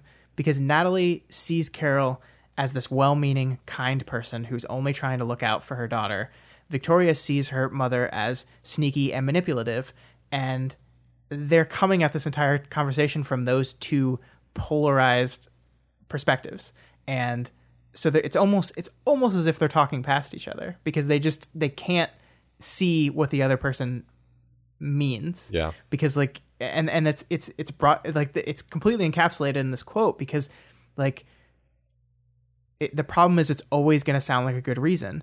And i think victoria's right there that that from what you know of her mother she would use this idea of oh it's pertinent information as always a good reason. But but to to natalie's point sometimes it is actually a good reason Yeah. and they're not going to be able to, to actually come to a compromise on this because they're so diametrically opposed in their in their viewpoint of the person they're talking about Yeah. And Victoria is being a bit um, too hardline about it, I, I would say, just because it's like, yeah, it is pertinent that somebody's hacking your mom's email. It, it, it's pertinent. It's pertinent. Yeah. Like, like I don't know. especially when Yeah. especially when they're pretty convinced it's because of you Yeah. Like Yeah. like you're you're just wrong here, Victoria, because if if if this had been framed differently, you would have been like, of, of course I want to know that. But Yeah. because it was framed as your mom wanted me to ask you something, Yeah. then it's it's a it's it's unacceptable. and they've kind of like damaged their whole relationship now. And whether this is Carol's fault or is Victoria's kind of hard headedness when it comes to her mother, uh, understandable hard headedness on on a certain extent. Um, but Natalie's been thrown in the middle of this this thing, and she's supposed to be this outside counsel and observer and advice giver, and now she's in the middle of this this family mess, and it's really not fair to her at all Yeah. Um, and it's damaged her ability to actually give them good advice and for Victoria to actually hear and process the good advice. Right. So speaking of this family mess, Natalie goes on to express concerns about Victoria's complete lack of Cape civilian balance. And uh, Victoria re- re- responds, You're aware I've never had that balance? I asked in my best get real tone, which is fairly rude, Victoria.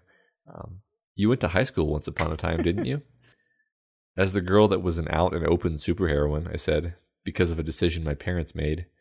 I think that's worth mentioning because Victoria never really explicitly thinks about resenting her parents for this because there are bigger things she resents them for that she thinks about more often. Um, Yep. But I think if she didn't have the whole twisted abomination phase to obsess about, she would probably be more bent out of shape about her lack of a, anything approaching a normal life. I mean, when the story started, that's kind of what she was trying to accomplish. She was she was doing the the patrol block and and pretending she didn't have powers. right how quickly she's changed right Yeah. like i and and to be honest i never connected those dots until victoria connected them for us that her decision to be an an unmasked cape that was public was not hers. It was made for her and she had no choice in it really. Um but but yeah you, as you pointed out you go back three arcs ago and victoria was trying really hard to just be a normal person have a normal job go to school. Um, a few weeks later she's suddenly so far to the other side so far to the other extreme that when someone even comments hey maybe you need a little more balance she's like well i never had a normal life anyway. It's like whoa. Yeah. are you are you even are you trying to have a normal life anymore? Like have you just written that part of you off and have given up on it because it didn't work out? Um and it's just like how how quickly that's changed. Yeah, I mean, because I think she's a bit lost, and we're going to see a little bit of that. right absolutely yeah So the, substance of the meeting wraps up with Natalie voicing concern about the basic premise of the Misfit Toys plan. Apply pressure until the villains crack, and then when they crack, it will be sudden and violent, and the situation will not lend itself to um, conservatism in the approach, and it will probably be a legal disaster, which is what she's trying to avoid. Yeah, I, I really like this argument. I think it's pretty solid because Victoria's whole argument is that, you know, some stuff, sometimes bad stuff goes wrong and we don't have time to loop you in. We don't have time to bring in the authorities. We have to act and we have to act now, which is true. That absolutely is true. But when the entire nature of your plan is to put so much pressure on that things blow up and therefore time becomes a constraint because things have just blown up and you have to act quickly now but only because you were the the time you were the reason that the time factor even existed in the first place because you turned up the pressure like the, i think the argument starts to get a little more thin Yeah, I agree. That's, that's a great point. It's, it's like, uh, yeah, I mean, I, yeah, I think people in the people in the in the various Reddits and something awful and so forth, are very often say like, this plan is just so bad, and Victoria doesn't realize it at all. Um, it's, it's nice to have i mean it, like, Natalie here. it's I, yeah the entire idea of let's turn the pressure up until they crack against parahumans is the worst fucking idea ever because they're parahumans. And when parahumans crack bad shit Yeah. happens. Yeah, it's it's uh, you're yeah. So uh, the conversation actually wraps up with Natalie telling her that her mom cares about her and Victoria wanting to strangle her.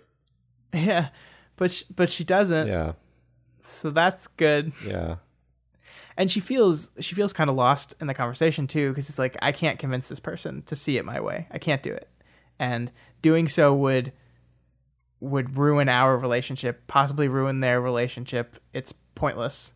Like my mom has now has a stranglehold o- over this person. I lose. Yeah. um, I, I really do like where we leave this conversation, and, and where we leave this conversation is what feeds into everything else after here. Because even as Victoria was so resistant to Natalie, um, Natalie has made some really good points so far, and Victoria acknowledges that. And she's asked some questions to which Victoria does not have the answer. What do you want this group to be? What do you want your role in this group to be? How do you want to be a coach? It gives Victoria stuff to think on, and she spends the rest of this chapter kind of in a daze thinking about this stuff. Like, we're going to get to it, but there are things happening that she doesn't even care about anymore. Like, it's like, ah, Tristan's got that. I got to think about this stuff. And she's kind of been thrown for a loop. So, as much as Victoria was resistant and pushed back against Natalie here, she's had an effect on her for sure. Yeah. If only Natalie like dressed well, then Victoria would take her seriously. the story would be Yeah. very different. So, yeah, before we move on, what's what's your overall opinion of Natalie? What do you think? Do you think there's something more shady going on here, or or um, are you just interested in her as a character generally? Yeah, I don't think it's more shady. I, I just think that she's more complex than Victoria is seeing her as being, and and her motives are are more are are, are deeper, and she's probably, um, she's probably someone who Victoria actually should be listening to and respecting as as a you know an an, an ally basically. Um, but Victoria doesn't like the message that she's getting, so she's decided that she's annoyed with her. Um, and Yeah. yeah. it's it's she also just kind of seems to like the the fashion, um, the fashion comments to me I read as like a window into how she's just subconsciously downgrading her and belittling her and Yeah. and disregarding like coming up with reasons to disregard what she's saying basically Mhm. which is not fair. I, I think I agree with Yeah. that. And and it's even it's even worse now because her feelings towards Natalie are now inextricably tied into her mother. And we'll see in, in the later half of the chapter, she even says, Well, I dealt with my mother, I could deal with this. And it's like, Well, you, you didn't deal with your mother today. Yeah. Like you were talking with Natalie. Like she's she's linked them so intently in her her mind now that it's like one and the same. yeah And that's not good for for her continued support as a legal person on this team. Yeah, yeah, no, that, that's true. I think she has. Yeah, that's a shame. So yeah, now Victoria heads to the Misfit Toys HQ and sees Kenzie, uh, what turns out to be a hologram of Kenzie, who has basically called in just so she'll catch people as they arrive at at the headquarters. Victoria admonishes her to uh, get some some headspace away from the team stuff. Um, and Kenzie answers, "I turn off my brain by tinkering." She said. It's like how on some computers you can push the number so high it goes back to zero, except it's brain activity. Yeah, I'm pretty sure that's called a stack overflow. And it basically means the computer freaks the fuck out and doesn't know what to do and just resets itself, Yeah. which is it's not a good thing, Kenzie. Yeah, it's uh, that's that's that's that's like uh, that's like how you hack computers is you do stuff like that. So you're good job Yeah. you're hacking yourself. So yeah, oh boy. Victoria standing in the dark alone now looks over the team's whiteboards.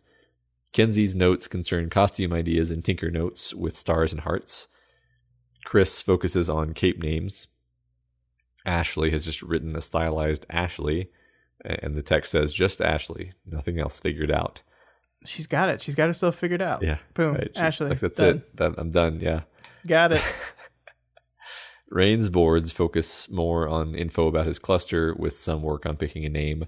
Uh, one of the rejected names being Handbrake, which I thought was hilarious. Uh, I, we need to circle back around and pick that name Yeah, right. because that's a great one. Yeah. Tristan has some more managerial work on his board layouts, team names, money. His focus is not on himself, but on the team. Um, he is, in fact, the only member who doesn't uh, need a new costume and name. Um, and I'm actually uncertain whether Victoria or Tristan technically have, or you know, which which of the two of them actually have more experience as capes because Yeah. Victoria's older, but she took a lengthy, unwilling sabbatical. So um, it's it's actually possible that Tristan is is is, is a peer, if not if not a, a more experienced cape. I'm not Yeah, I'm not really yeah. sure though. Yeah, I'm not sure either. And Tristan has given one quarter of his board to Byron, who uses it to note down movies to watch. Which is pretty nice Yeah. of him.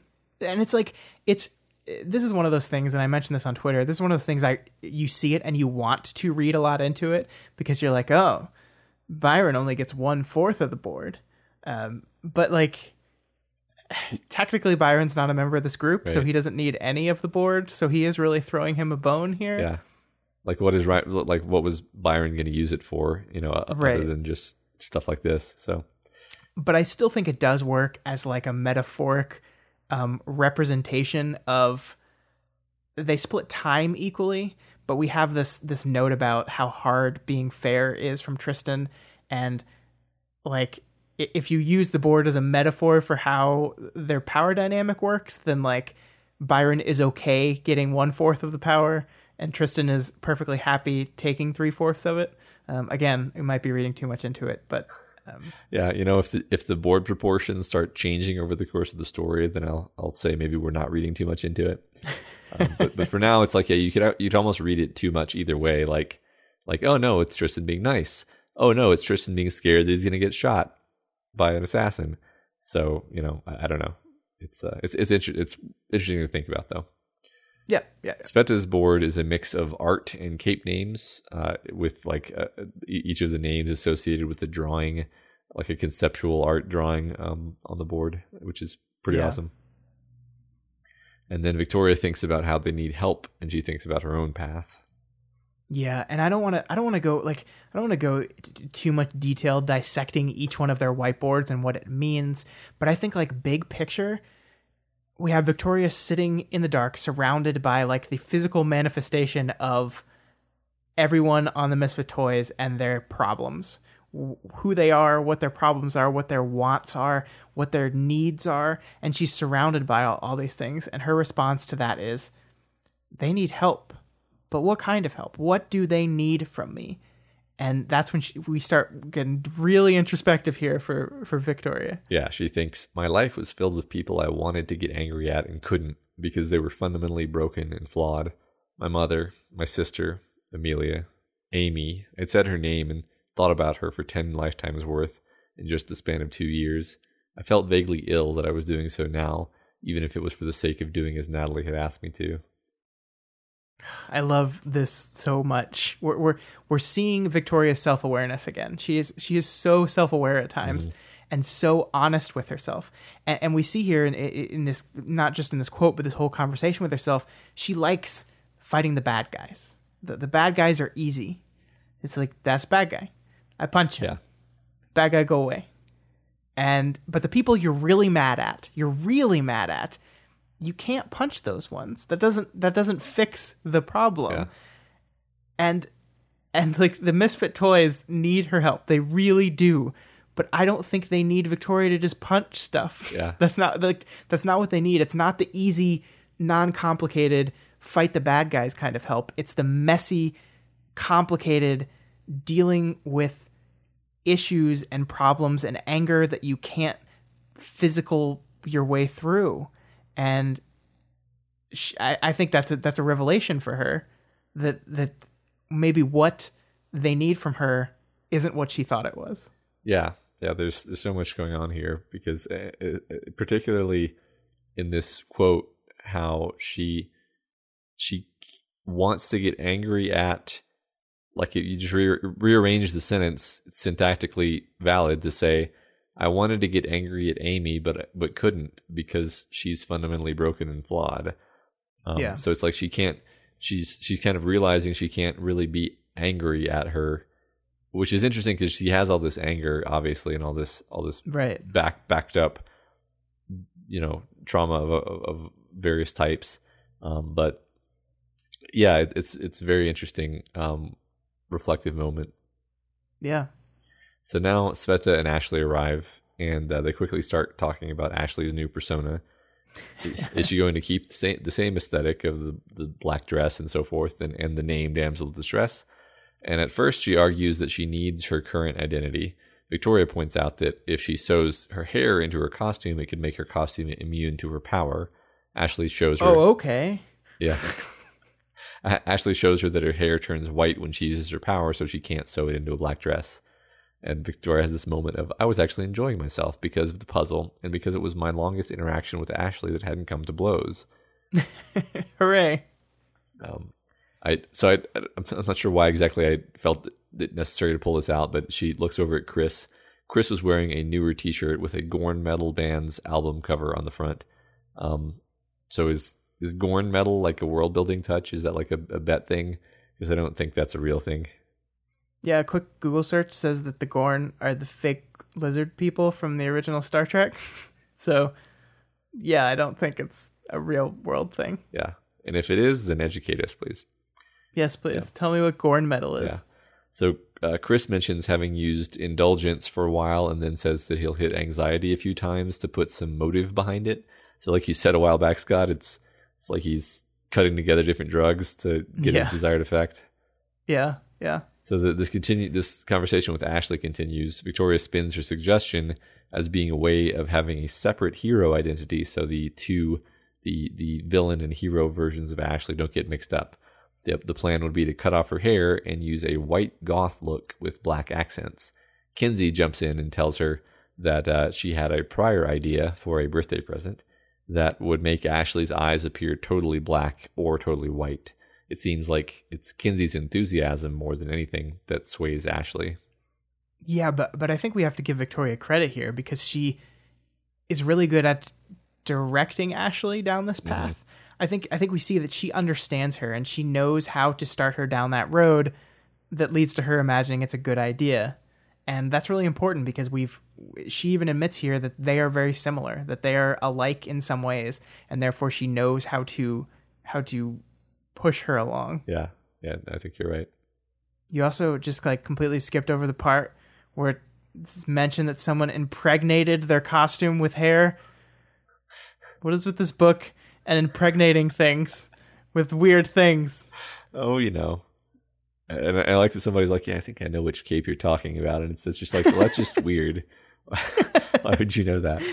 Yeah. Um, yeah. So now uh, we're kind of wrapping up the chapter, and Auger calls in for the conference call, uh, but this this kind of doesn't immediately go anywhere. I think it's just kind of setting up for, for what's next. yeah, but I mean Victoria literally says Tristan's got yeah. it. Yeah. Like I, I got I got stuff to think about yeah. here. I'm gonna zone out because this is our entire plan. This is like a big a big cog in our plan, but I got to figure my stuff Yeah. out. Which I mean, she does. To be yeah, fair, yeah, right. It's it makes sense. It's just you're you're. It's interesting to see. So Rain calls and says that he wants to talk and he wants to bring Erin. Um, and Victoria's response to this is gut feeling, but we'll meet him to talk somewhere nearby as soon as this call is wrapped up and we've seen how they respond. Half an hour should be plenty of time, but let's not do it here, I said. Um, and I was immediately like, why? I mean, not, it, it's not just because Erin's with him that they don't want that they don't want her that, that, that they don't want them to come to the headquarters. What is she reacting to here? Well, yeah, I mean, we see in this moment she has this moment of clarity, Mm-hmm. right? That she she she has cracked the, the puzzle. She's solved it. Why Yamada asked her to be here, and if we if we try to parse this, because I thought about this for a while too. If we try to parse what we know from this, what we learn as part of this code cracking is that Yamada asked Weld to do this first, and Weld said he couldn't right now, but he could maybe come in the future, and Yamada's decision to that was, nah, I'll go Victoria. Um, so you're you're forced to kind of you, you kind of take two things from this that that time was a factor and she couldn't wait. That and that it's not it wasn't Victoria specifically that she needed for this role, right? It was not like we always thought like it was something she saw in Victoria specifically for this, and it doesn't necessarily seem to be like that. So then you start thinking, well, what are the what are the similarities that Victoria and Weld have? What are what are they what are they like? Well, they both really like Sveta. They're both really hard to injure. They're tough, uh, and they legitimately care about people. So that doesn't really help. I don't I don't know what to do with that. They both had some experience being monstrous in appearance. yeah, that's true. That's true too. They both Yeah. struggled with those similar things and, and suc successfully gotten past them, which Yeah. makes them, you know, a better sort of positive example of, of the fact that you can get past these things. Right, right. Um, but but we also see that Victoria says, "I'd been asked to be here. I was damaged, and Miss Yamada knew it. Why was I here then? Yesterday, I might have said." It was so I could provide this kind of direction and guidance, so I could talk to the lawyer, handle situations like Kenzie's and Ashley's, and be friends to Sveta. So th- yesterday, that implies that she now thinks that that is not her role. That is not why Yamada put her here. Um, and so I don't know. What do you think of that? Yeah, no, I, I think I think what we're learning here is that she's had some insight and she's she's updating her interpretation of why she's here at all. Um, Right. Which is interesting because Yamada was never terribly explicit about what was going on. Like she Yamada did not say like, okay, here here are the problems with these people, and this is what I need you to. This is this is why you're here. Yamada was just kind of like, okay, all right, sounds like you're gonna go off with them. Sounds good to me. L- Yep. Later, Yep. um, and, and that was a positive outcome as far as Yamada was concerned. I think so. Yeah, Mhm. interesting. Please please continue your analysis though. So, so the last thing here, the last thing we know is is the moment that the feelings crystallized for Victoria. So we see, um, it's when Rain wants to know if people are okay with him inviting Erin. They're still half an hour away. She gave him a ride, and they stopped along the way. He says it's safe, no trouble, but he wants to talk, and he wants her here when he does. Tristan's voice was just a bit tight. I have suspicions, Sveta says. I know, I think, Tristan says. And that is the moment. With that, I felt like the musings crystallized. I wouldn't know until I talked to Jessica, but I had more of an idea. Things made a degree of sense. So it is in this moment when the team is being suspicious of Rain showing up with Erin that her her thing her her theory crystallizes. After Tristan's voice is is tight. After after Sveta says she has suspicions. So what is going on here, Matt? I mean, I think, well, I mean, Tr- Tristan knows that it's something to do with the fallen, and Right. Sveta, I think, suspects um, or or or knows part of it. Right. Um, yeah, I'm. I don't know. I don't know what's going on in her head exactly. So do you think I mean I don't think she's cracked that it's the fallen. Like there's nothing in here to indicate that she would have the ability to make that kind of logical leap.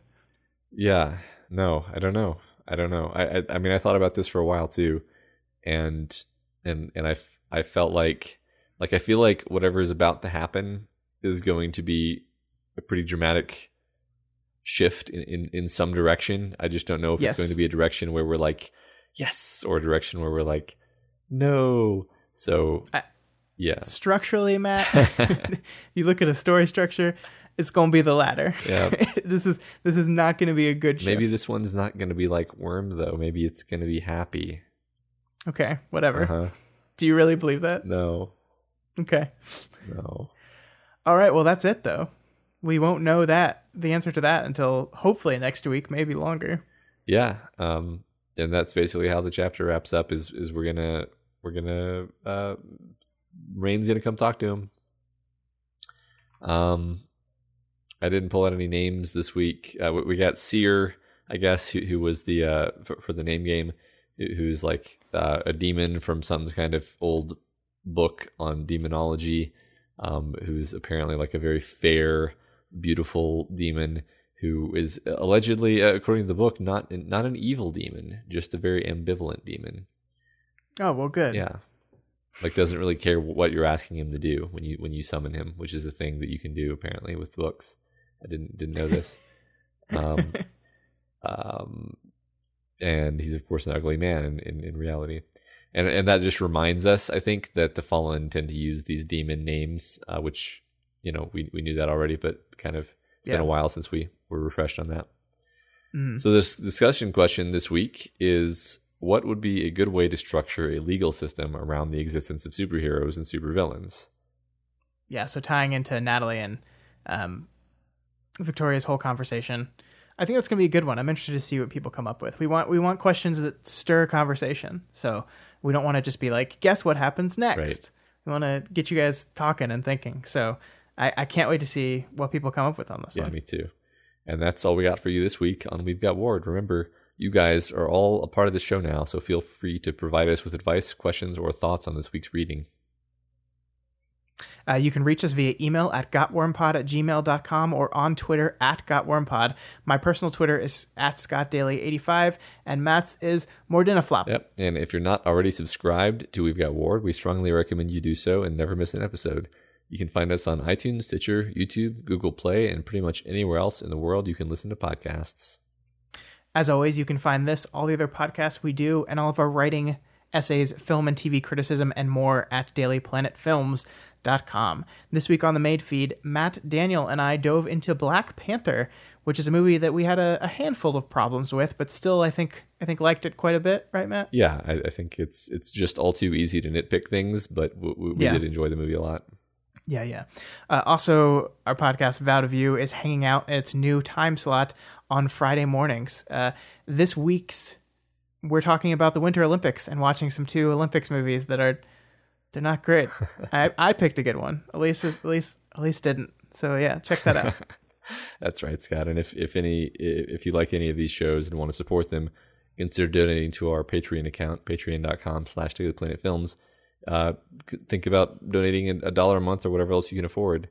Special thanks um, to new uh, Captain Planet in Seven Shand at the ten dollar level, and Planeteers Chad uh, and Parallax at the one dollar level, and Mateo and Jay at the two dollar level. Um, and as always, make sure you go over to Wildbow's Patreon and make sure to donate to him as well. because this is his world. We're just playing in it. Yeah, gotta unlock those bonus chapters.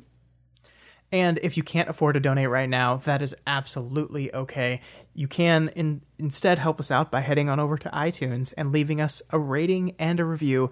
You guys are like killing it with the reviews. We got like five new ones in the past week and a half. Um, so I have a bunch of them to read, but we're only going to do one this week. Um, this week's comes from Percula, Percula, who gives us five stars and says, Worm is one of my favorite books, and I didn't think I could enjoy it any more than I already did. But the wonderful, in depth, and fascinating commentary that these guys put forth every week has enhanced my love of Worm beyond what I thought possible. They dissect and reveal all the beautiful details I never even noticed on my first read through of Wunderbar's masterwork, as well as reminding me of all the reasons I loved it in the first place. So happy they are covering Ward now. Keep the phenomenal work, guys.